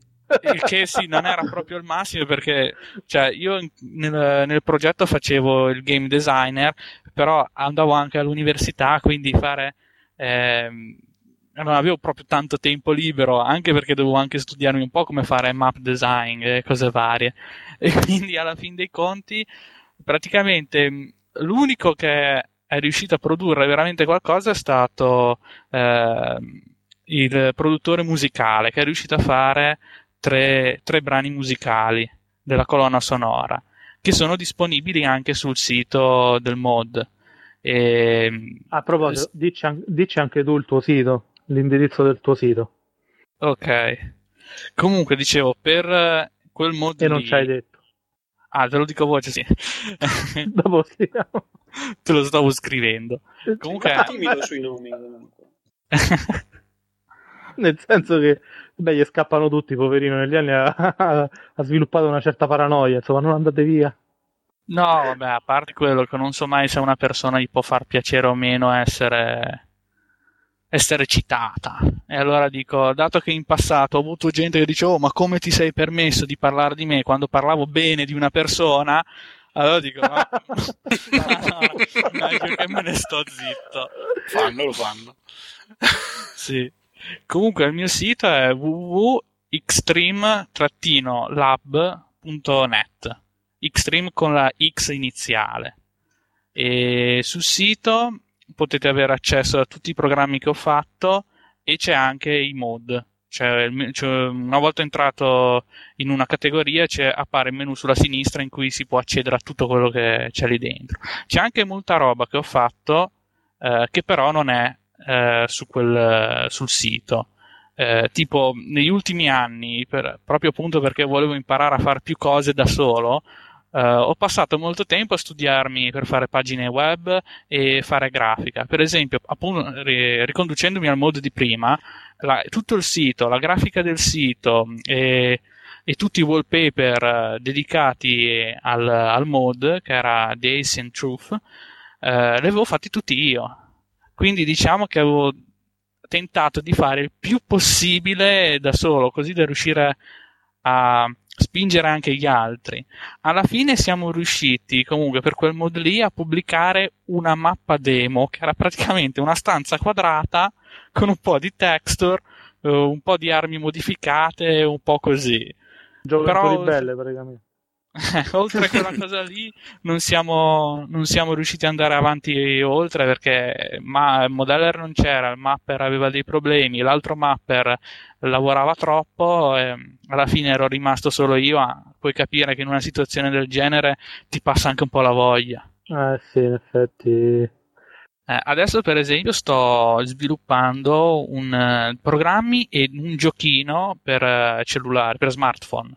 E infatti mi sono informato su tutte le piattaforme, sai, i vari store dove pubblicare queste cose, programmi, giochi, su qualsiasi cosa, per vedere qual è il più vantaggioso, qual è il più comodo, il più libero e cose varie. E magari in futuro questo, lo farà vedere. Questo ci sarà il signor Anelli, che è esperto come nessuno può essere esperto di queste cose, saprà aiutarti. Ti volevo fare una domanda. È uscito fuori il romano che è in me. Tu i giochi per il modding li scegli in base agli strumenti o in base al gioco che ti piace? Ovvero, sai prima che c'è un determinato strumento che viene dato con un gioco, e allora decidi di fare mod per quel gioco, oppure prima compri il gioco, ti piace il gioco e poi decidi di fare mod per il gioco se ti è piaciuto? Ma diciamo che è una combinazione delle cose. Se mi piace un gioco, allora già di per sé mi attira. Se mi attira, allora sto più attento a vedere cosa dice lo sviluppatore, se ha intenzione di pubblicare qualche tools, l'SDK, se ha intenzione di dare una mano ai modder e cose varie. C'è da dire che da quando ho iniziato io, che era nel 2005, ad oggi, io ho notato che sono sempre meno i sviluppatori che danno, diciamo, in modo semplice la possibilità di modificare i giochi, quindi di fare mod. Chi quindi sono rimasti? Fine, Valve? Appunto, Valve, id Software, che però dobbiamo aspettare che rilasci il loro nuovo gioco da un bel po' di tempo, che comunque dovrebbe essere moddabile anche lui, e poi mi pare c'è Unreal, tutti i giochi con Unreal Engine. Il CryEngine non è aperto? Il CryEngine, sì, anche quello è aperto, e oltretutto ha degli ottimi tool di sviluppo, e non mi sembra che ce ne siano poi tanti altri, anche perché, per esempio, i giochi dell'Electronics Art e dell'Activision sono quasi totalmente chiusi, a parte alcune eccezioni, tipo appunto Crysis e il suo seguito. Quindi bisogna dire una cosa, spesso questi giochi non sono moddabili, anche per il fatto che sono utilizzati dei middleware di terze parti di cui non si può distribuire i tool. Per esempio, se io sto facendo un gioco con Havok, non posso distribuire i tool di Havok, diciamo che o anche se sto facendo dei giochi con Scaleform o con comunque tutta una serie di middleware per la gestione delle mie parti del gioco, è molto difficile distribuire dei tool che possano essere utilizzati dalla community. Infatti, per esempio, Valve ha fatto i suoi tool per la gestione di tutto quanto, perché chiaramente non ha distribuito i tool di Havok. Quindi diciamo che non è al giorno, mentre in passato poteva andare bene, al giorno d'oggi diventa un po' complicato fornire questi strumenti agli sviluppatori di mod. No, perché in realtà ogni tool ha una sua licenza, e quindi ogni tool andrebbe... diciamo che ogni tool, supponi che io sono un licenziatario di Havok, ho comprato Havok e mi è costato tanti soldi. Nel momento in cui se io voglio rilasciare il mio gioco, ma non mi sono rifatto il tool, diciamo, per esempio Havok ti dà un tool che ti consente di vedere il mondo fisico con tutti i raycast. E in pratica aspetta, spiega raycast, perché non diciamo tutti i raggi che vengono, per esempio se io sparo, l'arma lancia un raggio, il raggio collide col mondo fisico, e quindi da lì posso sapere dove ha colpito. Okay. E in pratica ti consente di vedere il mondo fisico sincronizzato con quello che vedi in gioco, con la stessa camera, tutto questo tool qua. Diciamo che se io volessi distribuire questo tool, Havok non sarebbe molto contenta che distribuisco questo tool gratuitamente nel mio gioco. No, penso che ti farebbe causa più che... Sì, si incazzerebbero. Beh, ma comunque esatto, penso che una cosa sia simile sia più di quanto un normale modder potrebbe desiderare, perché ti dico, per esempio, nel mio caso, se io volessi modificare alcuni giochi, parlando sempre di Doom 3, i suoi file sono dei file zip, li apri, ci fai quello che vuoi. Quake 4 uguale, Prey pure, Wolfenstein, però... che è l'ultimo gioco fatto con lo stesso motore grafico, non lo puoi aprire nei file, e non hanno mai rilasciato un codice per aprirli. Quindi diciamo che spesso e volentieri è più un problema a questo livello. In realtà, un'altra questione che chiedo a tutti e due, adesso scusa, poi me la spieghi tu magari, perché ma non, con tutte queste aggiunte tipo fisica, rendering più complicati, sistemi di illuminazione più complicate, ma è ancora possibile per un singolo sviluppatore o per un gruppo di poche persone, penso a 4-5 persone, il team medio di modder che conosco, realizzare un mod come poteva essere un The Hunger per Half-Life? Beh, dipende dal motore grafico che scegli. Se per esempio vai sull'Unreal Engine, moltissime delle cose vengono fatte senza nemmeno scrivere una riga di codice, quindi fai tutto tramite editor, e se uno lo sa usare bene l'editor ti può fare delle meraviglie senza sapere una riga di C++ o qualsiasi cosa, e penso che sia anche questo qui un motivo per cui Unreal Engine vende tanto, perché alla fin dei conti non servono, diciamo, 10 ingegneri informatici per fare una certa cosa, basta qualcuno che sappia bene come usare, anche solo a livello di logica si ci arriva in alcuni casi, rende molto facili le cose molto complesse, quindi anche a livello di modding, che poi alla fine tra il modding e creare un vero e proprio videogioco basato su un motore grafico acquistato dalla Epic per esempio, non c'è poi tanta differenza, e infatti secondo me vende tanto appunto il motore grafico, perché dà questa possibilità, dà la possibilità di fare tante cose fatte bene e senza diventarci, diciamo, scemi in mezzo al codice, perché è già tutto fatto in pratica. Alessandro? Non mi ricordo. Non mi ricordo più cosa che volevo dire, però non doveva essere particolarmente importante. No, non hai niente da dire su questo fatto del team, cioè quanto è complesso, sì. Quanto è complesso, per esempio, gestire la fisica di un mondo per un modder che magari non è abituato. Cioè dipende dagli strumenti che ha a disposizione. Come testé diceva il buon Gippi, se si ha a disposizione un tool come l'Unreal, non so, UDK, o che più o meno è equivalente all'Unreal Editor con cose in più, la gestione della fisica diventa una questione di punte in una form, quindi molto semplice, diciamo, fondamentalmente una questione di scelte, quindi delle spunte in un documento, mi piace, voglio questo, voglio quell'altro, diventa molto semplice gestire la fisica. In compenso, infatti il problema grosso quando si ha un tool del genere, di nuovo, diventano gli asset, perché se fare la logica di gioco e la fisica è tutto un problema risolto e io mi devo solo preoccupare del gioco in sé, il colpo prima diventano gli asset, fa gli asset, e quindi per avere una grafica moderna al giorno d'oggi gli asset sono la parte più costosa dello sviluppo di un gioco, a meno che sia un gioco astratto, come a meno che non sia gioco astratto, esattamente. Per questo motivo infatti io sono del tutto contento di vedere giochi come il gioco che testé, che già non mi ricordo più come si chiama il vostro gioco? Che abbiamo fatto più adesso, io sono stronzo. L'abbiamo detto mille volte. Ecco qua, Fotonica. Io sono contento di vedere un gioco di questo tipo, perché dimostra che in pratica, cioè, è possibile fare giochi di questo tipo che funzionano. Quello che voglio dire è che è sbagliato per un team di 2 persone cercare di fare un gioco che possa competere qualitativamente con un gioco fatto da un team di 150 persone. È molto più sensato fare un gioco per un team di 2 persone, fare un gioco che sia che sfrutti il meglio possibile di quello che sanno fare queste 2 persone. Nel vostro caso, la grafica, cioè l'aspetto estetico funzionale. E infatti Fotonica è vincente da questo punto di vista. E io credo che la direzione degli indie, cioè deve andare verso questa direzione, ossia fare cose funzionali per il tipo di gioco che è possibile, cioè sfruttare la debolezza. Capito? Certo. Ossia, il non poter avere a disposizione un team di 400 grafici è chiaramente una debolezza, ma è anche una cosa che può venire a vostro vantaggio. Ma tu Hawken non l'hai visto? Cos'è? Ah, è quello in realtà non l'ho visto, ma non mi ha colpito particolarmente.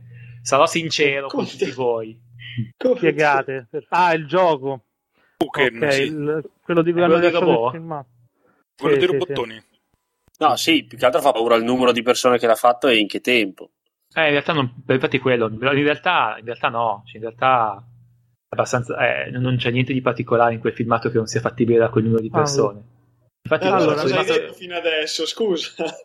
Ma infatti quello infatti non può il cuore gli caga in testa. No, non l'avete visto bene. C'è un sacco di problemi, c'è l'alfa testing tutto sbagliato. Non pensavo questa storia che Monopoli è terribile per tutta materialità. Quindi, allora, cioè, l'alpha testing ci dà modo, no, in realtà no, di abbandonare il buon Gippi, come hanno fatto tutti i suoi amici nel corso degli anni, che è rimasto da solo, poverino. E di fare una domanda a Kunos inerente alla fisica. Allora, più che chiederti l'ispirazione per i tuoi giochi, perché penso che comunque sia un gioco di auto nasca dalla passione per le corse, che poi, di cui poi già ci hai brevemente accennato. Volevo sapere proprio operativamente come si fa a implementare, cioè che tipo di studi fai sulle corse per implementare la fisica, diciamo, come posso dire, il motore di guida dei tuoi giochi, e come fai, diciamo, a sapere che è realistico, adesso scusa la domanda un po' rozza, nel senso, come capisci che ti stai avvicinando al realismo che ti eri prefisso? Ma ci inventiamo molto poco, nel senso che esiste tutta una letteratura e di studio sulla dinamica delle vetture e sulla fisica, con varie teorie e algoritmi e formule che sono pubblicate. Poi questi poi devono essere adattati ovviamente a una situazione real time, è una situazione di simulatore in cui ti puoi trovare in una quantità di situazioni che di solito nei paper universitari non vengono considerati, spesso si indirizzano a una sola situazione in particolare, quindi si parte da quelli e poi subentra l'esperienza dello sviluppatore di capire cosa è importante, cosa funziona e cosa non funziona all'interno di un prodotto real time. Si parte di solito da studi che esistono già, per poi valutare se quello che hai fatto ha un senso o non ha un senso. Nel nostro caso andiamo semplicemente a comparare le telemetrie della macchina reale che stiamo cercando di simulare con la macchina simulata, possibilmente sulla stessa pista, e cerchiamo quindi di registrare il più possibile i dati dalla macchina reale e vedere quanto il simulatore si avvicina a quei dati lì della macchina. Quindi si va da cose semplici come la velocità della macchina in una particolare parte di pista a cose più complicate, tipo escursioni delle sospensioni e tutte cose un po' più complicate. Dal punto di vista puramente fisico cerchiamo di riprodurre il più possibile quello di cui la macchina è fatta. Di solito la maggior parte dello studio è sulle sospensioni, quindi cerchiamo di riprodurre il più possibile tutti gli agganci fra ruota e corpo della vettura, in modo che... le sospensioni sono più difficili da simulare? Io ti faccio domande. Sicuramente sono sicuramente più difficili, e rispetto ai competitor nostri, che di solito vanno quasi sempre con un semplice raycast, quindi un raggio dal corpo della vettura verso l'asfalto, nel nostro caso noi simuliamo tutti i braccetti delle sospensioni.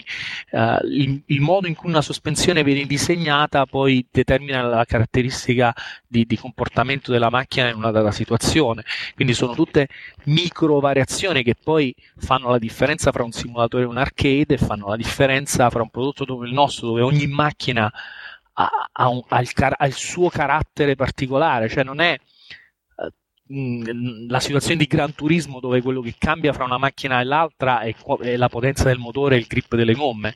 Nel nostro caso cambia completamente il carattere della vettura, che è dato da tutta questa serie di parametri, e una delle cose importanti è, oltre al modo in cui noi simuliamo le gomme, poi le gomme sono complicatissime perché nonostante il fatto che esistono tantissimi studi, il metodo per cui la gomma produce delle forze a terra non è completamente compreso ancora, quindi è tutto in fase di studio. Da quel punto di vista è la parte più affascinante poi del lavoro dal punto di vista fisico. Ma quindi possiamo dire che la maggior parte del vostro lavoro è proprio un lavoro di studio di quello che poi andrete a realizzare?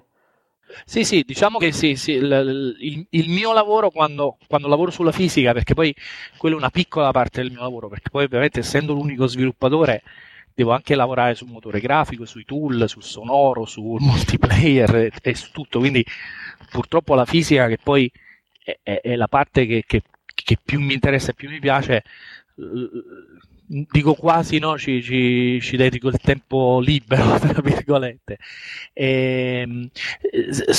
Praticamente io acquisto tutti i libri che vengono pubblicati in materia, li studio, e quando vedo un qualche cosa che penso che sia possibile implementare real time, provo a implementarlo, vedo che tipo di risultati poi dà al volante, perché poi alla fine è un gioco che si guida, e quindi il tipo di sensazione che ti dà il volante e il tipo di performance che poi richiede la macchina, perché a volte ci sono dei modelli un po' troppo complicati che non riescono a girare in real time, e quindi si decide se inserirlo all'interno del prodotto o no.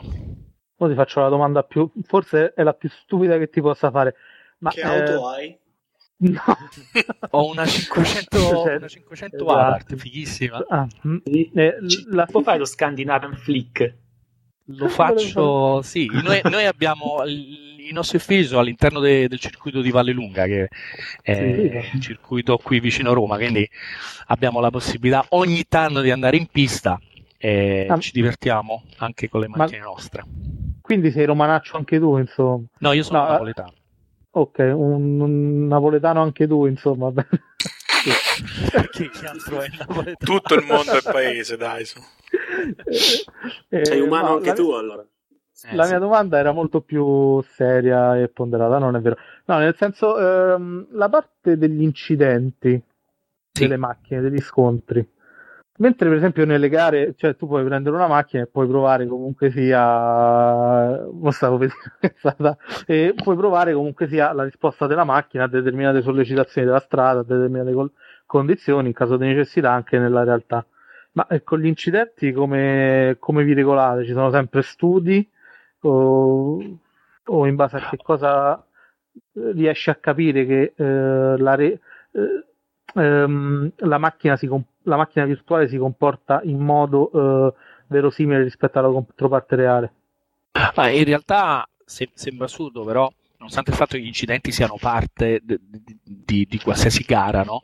In realtà all'interno di un simulatore l'evento incidente non è un evento che tra virgolette vale la pena simulare, cioè nel senso che il 99,9% delle volte che c'è un incidente in gara, la gara è finita, cioè col tipo di competitività che c'è oggi nelle gare ti basta scocciare un attimo il paraurti per perdere quei valori di aerodinamica che ti permettono di essere competitivo, e quindi di fatto significa hai perso la gara. Questo, quindi noi non facciamo uno studio per quanto riguarda quanto s'ammacca la macchina o cose del genere. Noi abbiamo un sistema di collisioni molto, molto banale, cioè nel senso ogni collisione ti può dare dei danni aerodinamici o dei danni alle sospensioni, però l'ho detto, anche nel nostro gioco il 99% delle volte se tocchi qualcuno hai finito lì. A proposito, estremamente... gioco, sì. Ci dici il sito dove possiamo trovarlo? Allora, www.netcar con la K e poi il trattino del meno pro.com. Ti faccio una domanda, c'è una diatriba sulla chat scoppiata. Sì. E Kunos chiedeva se avete un approccio per lo sviluppo dell'intelligenza artificiale. Certo, abbiamo l'approccio che non ce l'abbiamo. Esatto, infatti, perché Monopoli diceva guarda, non ce l'hanno. Ce l'avremo nel nostro nuovo prodotto, quindi è una delle cose a cui sto lavorando adesso. Quindi il mio approccio è sto cercando di capirci qualcosa. Quindi il vostro prodotto bastardo, cioè quello che osa. Sì, quello lì proprio becero, no? Che capito, non c'è più bisogno di andare online per giocare, ma puoi giocare persino da solo contro le macchine del computer. Tu sai che questo podcast, nel momento in cui Driving Italia lo sentirà, dovrai comprare tipo, non so, dei guardi del corpo. Dovrò cambiare indirizzo, non lo so. Indirizzo email, la mia email. Tornerò ai tempi dell'uscita di Netcar. E noi lo spammeremo subito proprio lì. Dai, esatto. Nostri amici di Driving Italia. A proposito, grazie, ragazzi. A proposito, sai che hai appena dato dei coglioni a milioni di utenti di Gran Turismo 5 che hanno chiesto per anni le ammaccature sulle auto? Sì, sai che è bello. Vabbè, ma... La volevo fare io la battuta. Noi abbiamo un vocabolo per quel tipo di utenti, li chiamiamo, credo che sia un vocabolo molto usato, noi li chiamiamo bimbi minchia, poi temevo questa è la classica richiesta da bimbo minchia per noi, noi la bolliamo così. Caro bimbo minchia, noi non ti vogliamo bene, muori.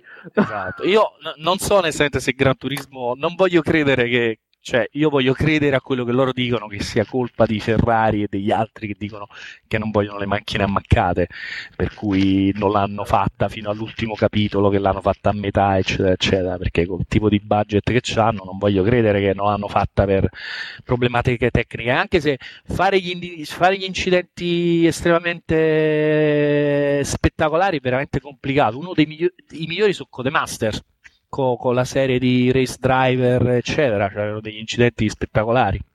Mi viene in mente una cosa, provati con la macchina del Monopoli, cioè loro la macchina del Monopoli, che... la stirano, esatto. E anche da lui quando va a comprare lui. Ah sì, mi è venuto in mente un esempio. In pratica quando ai tempi di Evolution GT, ancora prima, ai tempi di Scar, l'Alfa Romeo c'aveva imposto dei grossi limiti sui danni. Per esempio, tutti gli omini che compaiono nella macchina dovevano avere il casco, per forza, e ovviamente i personaggi, gli omini non potevano morire, in modo che cioè, tipo, non potevi spaccare la macchina in un modo che il personaggio dentro sarebbe morto, perché sennò non puoi mettere le macchie di sangue sulla macchina. Sì, cioè diciamo che non potevi tipo schiacciare il tetto della macchina, perché se schiacci il tetto della macchina la persona che c'è dentro crepa. E poi quindi al massimo tipo Palautti che ballonzolava, e poi pare che c'erano anche dei limiti sugli orari, tipo non di notte, perché così se non si vede la macchina non si vede la macchina, forse era concesso il tramonto, cioè insomma c'erano limitazioni terrificanti su due. Quindi diciamo che sentendo Polifoni che mi dice Ferrari non vuole questo e quest'altro, diciamo che non è che gli do ci possiamo stare, diciamo che è possibile. Diciamo che i problemi di Gran Turismo anche sì, ma i problemi di Gran Turismo sono altri, diciamo stanno su un altro livello, le ombre prima sono altri. E io invece volevo fare una domanda un po' impegnativa sia per Kunos che per Santa Ragione, e riguarda un discorso che in questi giorni è tornato prepotentemente anche in seguito alla presentazione che è stata fatta per il 150° anniversario, che ha creato, diciamo, parecchie discussioni più o meno critiche. Eccolo. Come è stata presentata e approcciata all'industria dei videogiochi in Italia. Ci siamo. Vabbè, diciamolo subito, così almeno evitiamo che chiunque strumentalizza qualsiasi cosa diremo ora, almeno dal punto di vista di Ars Ludica, è più un fallimento, diciamo, politico. Senza troppi giri di parole, vi è piaciuto il concerto alla camera? No, esattamente, cioè, di quello. Insomma, da quello che ci avete detto voi emerge un approccio. È vero che parliamo del ministero delle politiche giovanili, quindi insomma non di un ministero più legato all'industria, emerge comunque un approccio al problema, diciamo allo scenario di quella che può essere l'industria videoludica, che è molto vecchio stampo. Cioè faceva un discorso del tipo: bisogna potenziare l'industria italiana, quasi se in fondo si producessero scarpe. Quello che avete detto voi, siete stati praticamente tutti unanimi su questo. Sentite, Monopoli sta sulla pista delle motociclette. È passata una moto gigante, un rotto terribile dal profondo. E sostanzialmente è questo, cioè voi ci avete detto quasi all'unanimità praticamente che la community è importante, ma è importante anche a livello internazionale, e che quindi insomma siamo, specialmente per gli sviluppatori indipendenti, che comunque nel vostro caso si tratta di sviluppatori che hanno raggiunto degli obiettivi abbastanza importanti, insomma hanno ricevuto un apprezzamento internazionale.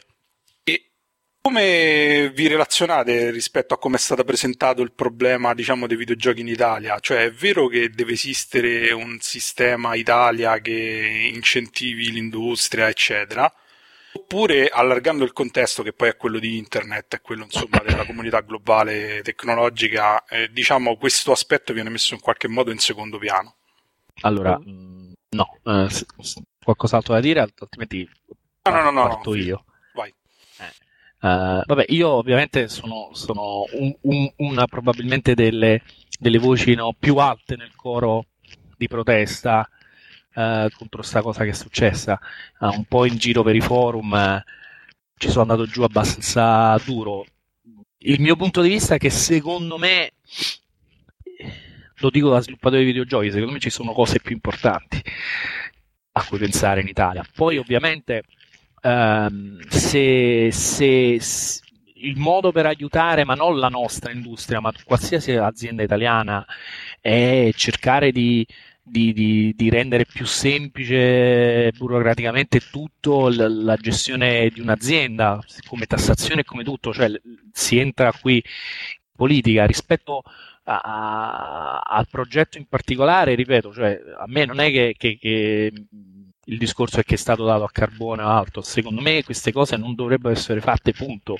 Cioè, a parte che tra l'altro non credo neanche all'idea del videogioco per cultura, cioè secondo me il videogioco è un videogioco, cioè questa gente, i produttori di videogiochi ci hanno lottato dall'inizio, no? È un po' come i gruppi rock, che, cioè, voglio dire, è come il gruppo rock che ha sempre avuto contro le istituzioni, e i videogiochi sono uguali, perché c'hanno il sangue, perché c'hanno la violenza, perché c'hanno le macchine che vanno troppo forte.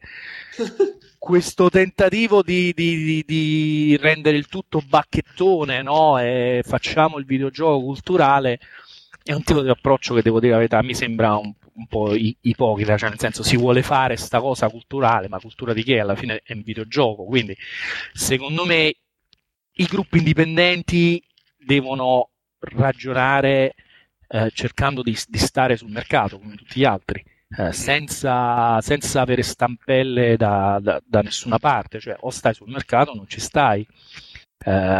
Quindi questo che stiamo vedendo in questi giorni è negativo da tutti i punti di vista, secondo me. Se in Italia ci sono dei soldi, dateli altre cose, a pedali, cose, ma non li date per fare videogiochi, perché non esiste. E poi soprattutto, appunto, secondo me non esiste un problema Italia, il mercato, il mondo, quindi chi se ne frega, cioè il vero problema italiano è che dobbiamo pagare il 50% di tasse, cioè, è tutto lì. Per il resto non c'è bisogno di aiuti veri e propri a chi vuole fare un prodotto, secondo me.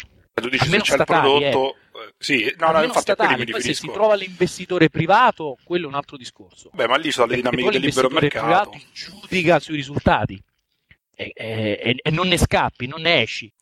Quindi tu non consideri vere le voci che danno lunghe file sotto casa di certe persone per proporgli investimenti privati? Decisamente no. No, vabbè, ma vedi, questo è un discorso che, vabbè, al di là di tutto, ma non è che voglio fare la persona che non critica, eccetera. Cioè, secondo me il problema è sbagliato da questo punto di vista. Il problema, secondo me, lì è stato politico, perché hanno voluto dare una ventata di novità, nuove tecnologie, eccetera. Anche poi le campagne stampa altisonanti che sono uscite dal ministero. Cioè, a me la cosa che è imbarazzata è quella, cioè è stata proprio in qualche modo il fallimento della politica di fronte alle nuove tecnologie. Io ho una visione molto forse ingenua delle cose, no? E dico che personalmente, se fosse venuto il ministro da me a dirmi possiamo fare questa cosa o a costo zero o a costo qualche cosa, io gli avrei detto onestamente se si poteva fare o non si poteva fare. Se mi diceva è a costo zero, se è stata a costo zero, gli avrei detto a costo zero viene la porcata, perché viene una porcata, cioè non c'è modo di fare qualche cosa di decente, cioè ma chi è che si mette a lavorare senza un budget? No, quello è chiaro, il risultato insomma dipende anche dai soldi che ci investi, questo vale per tutti, insomma. E no, niente, io volevo sentire anche di Santa sull'argomento, cioè secondo voi siete d'accordo che in realtà il creare un sistema, poi come tutti i sistemi industriali, perché voglio dire, nell'Italia la Confindustria esiste e sappiamo benissimo tutti che è un sistema comunque autoreferenziale, dove ci sono famiglie industriali che fanno anche resistenza a far entrare, diciamo, nuovi gruppi economici e finanziari, perché se no i finanziamenti si disperdono e cose simili. E anche voi la pensate come Conos da questo punto di vista? Ovvero del fatto che in realtà forse il sistema Italia è sbagliato, sarebbe utile pensare a un sistema, diciamo, più aperto all'estero, e più che altro che in fondo non fa così tanta paura se uno ha un'idea e c'ha un prodotto sotto che in qualche modo interessa la gente.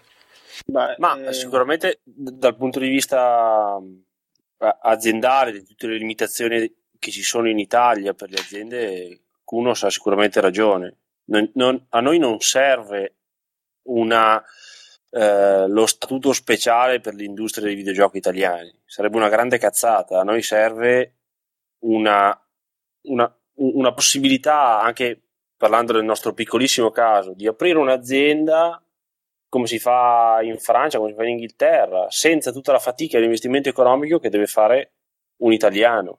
Perché questo è il vero limite. Limite che non tutti i soldi ce li hanno, qualcuno forse li trova, tanti altri no, e questo indipendentemente dalle idee. In altri paesi europei c'è la possibilità facilmente di mettersi sul mercato, in Italia tra un po' devi ammazzare la gente. Vabbè, è anche vero che alcune cose sono già fatte in Italia, cioè nei primi anni, adesso non ricordo bene perché ho aperto l'attività un paio di anni fa, però mi ricordo 6 anni fa, però mi ricordo che per esempio i primi anni hai un livello di tassazione inferiore, eccetera, quindi dei piccoli passi secondo me già ci sono, già sono stati fatti e già bisogna andare più in quella direzione lì piuttosto che mettere le stampelle alla produzione di videogiochi o alla produzione delle scarpe. Anche perché poi ne esce un mercato drogato in qualche modo. Esatto, perché cioè, se ti abitui ad andare avanti perché lo Stato ti ha messo le stampelle, il momento che entri in un regime come tutti gli altri vai in difficoltà. Esatto, non ha assolutamente senso. Però c'è anche da dire che tantissimi film stupendi fatti in Spagna sono fatti con i contributi dello Stato. C'è anche da dire che il finanziamento pubblico, se a fronte di un bando, di un progetto culturale, dà anche delle libertà creative che alla fine la domanda di mercato magari non ti consente di avere. Penso per esempio al Nordic Game Fund, se non sbaglio, Game Fund. Sì, sì. Quello è un progetto super, secondo me, non è un progetto da dire mettono le stampelle ai giochi degli scandinavi. Cioè, però c'è anche il Game Fund è privato, no? Non è statale, è privato se non sbaglio. Privato. Una cordata di investitori privati, mi pare, quella che organizza il Nordic Game Fund. Anche in Francia comunque lo Stato ha finanziato i produttori nel momento più acuto della crisi. Però occhio, sì. Soldi. In Francia hanno fatto come ha fatto un po' lo Stato con la Fiat, ma perché Ubisoft è una superpotenza economica, dà lavoro a tantissime persone e poi c'è un indotto gigantesco e quindi è normale. In Spagna la situazione che faceva Nicolò Pietro, non ricordo chi ha risposto sul cinema, è un po' più delicata perché la Spagna dal punto di vista dei finanziamenti pubblici è una delle nazioni più corrotte.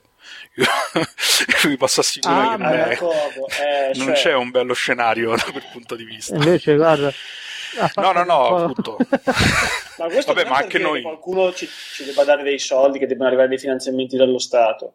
Ci possono essere delle cose che in un modo o nell'altro non hanno mercato, e dire che se una cosa non ha mercato non deve esistere, come sappiamo noi che facciamo delle robe veramente limitate, forse è sbagliato. D'altra parte penso sinceramente che la nascita della realtà italiana moderna dei videogiochi, cioè che si distanzia un po' dal modello vecchio, può venire soltanto dal basso, non può certo partire dall'alto, perché la condizione politica e culturale in Italia non lo supporta, per cui se ci sono dei soldi è possibile che finiscano spesi male, non per cattiveria o per cattiva fede, semplicemente perché manca l'aspettativa, manca la cultura. Sì, manca anche la capacità di pianificazione comunque sia dei progetti, ma questo in tutti gli ambiti. Cioè, in Italia è un discorso che vale dall'organizzazione di un mercato ittico considerate che quando c'è stato il primo boom del web, che c'è stato il primo boom della informatica mobile, eccetera, quando c'erano i primi telefoni Java, noi avevamo delle aziende leader in molti settori, anche se all'epoca erano molto meno conosciute perché anche internet era all'inizio tutto quanto, e molte hanno chiuso perché poi le persone sono andate a lavorare presso aziende più grandi, estere. Cioè i titolari di aziende locali che andavano bene hanno chiuso tutto e hanno detto ma sì, vado a lavorare, che te posso dire, invento e in Codemasters perché mi danno un posto che mi dà più sicurezza. Cioè questo è il ragionamento che molti hanno fatto, quindi è vero che è mancata anche un po' di lungimiranza. Molte di quelle aziende oggi si sarebbero trovate con vantaggio competitivo, per esempio con quello che è successo quando è arrivato l'iPhone o adesso che ci sono i cellulari Android. Comunque niente, che possiamo dire? Direi che possiamo finire qua. Io vi faccio i complimenti perché insomma siete tutti bravi anche se a livelli diversi e con approcci diversi, e niente, rendeteci fieri. Perfetto, quindi grazie a tutti, si chiude qui la 17ª puntata di Ars Ludicast. Salutiamo tutti gli intervenuti, salutiamo Pietro Righi Riva che non saluta non ciao non dalla mano, non dalla mano. Salutiamo Nicolò Tedeschi. Ciao a tutti, grazie. Dambi di Santa Ragione, santaragione.com, visitate il sito, guardate gli omini che saltano. Venite a Lunarcade e andate anche a gioco da tavolo. Guardate i giochi da tavola e andate a Games Jam a fare giochi. Salutiamo Stefano Casillo, Kunos. Ciao a tutti, Forza Napoli, viva l'Avezzi, vinceremo il tricolore. Ale. Vai. Salutiamo Gabriele Piccinino, GPFX. Ciao a tutti e grazie per avermi fatto partecipare. Un appello agli amici di... Chiamatelo, non lasciatelo. Chiamatelo, non lasciatelo. Più che altro il modeler. Tornate indietro. Tornate, è una brava persona. Se gli dite che gli fate le mappe, fategliele, cazzo.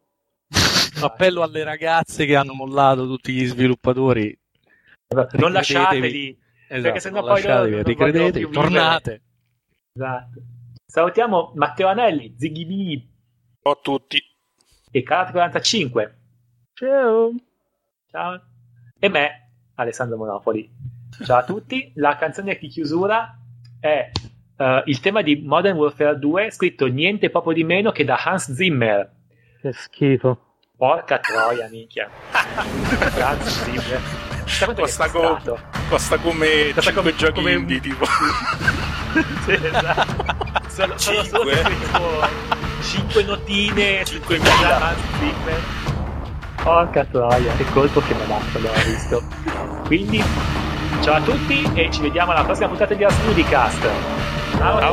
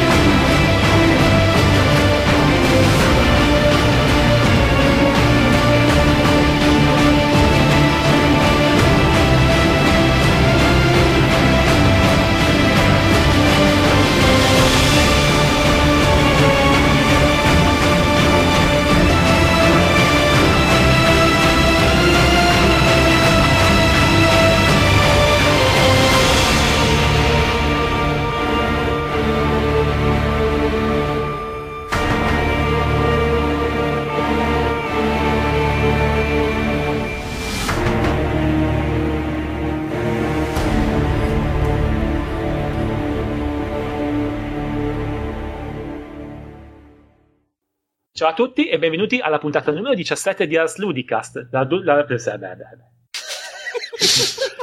Volevo dire il podcast, ho detto l'Ars Ludica. Un eroe. Diciamo bene. Ricominciamo a contare la battuta. Cioè, perché era partito proprio con una verve mai espressa, sì, sinora. Sì. Mai espressa nella mia donna. Dai. 3, 2, ciao a tutti e benvenuti alla puntata numero 17 di Ars Ludicast, il podcast videoludico in cui parliamo tutti quanti noi di Ars Ludica, di cose di cui fondamentalmente ci interessa e non ci interessa, ma soprattutto di figa. Allora, in questa puntata abbiamo il tema...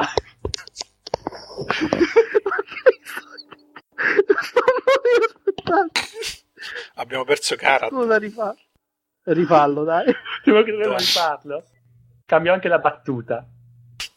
Allora, tienila per il blooper sta cosa qua. Sì. 3, 2, 1.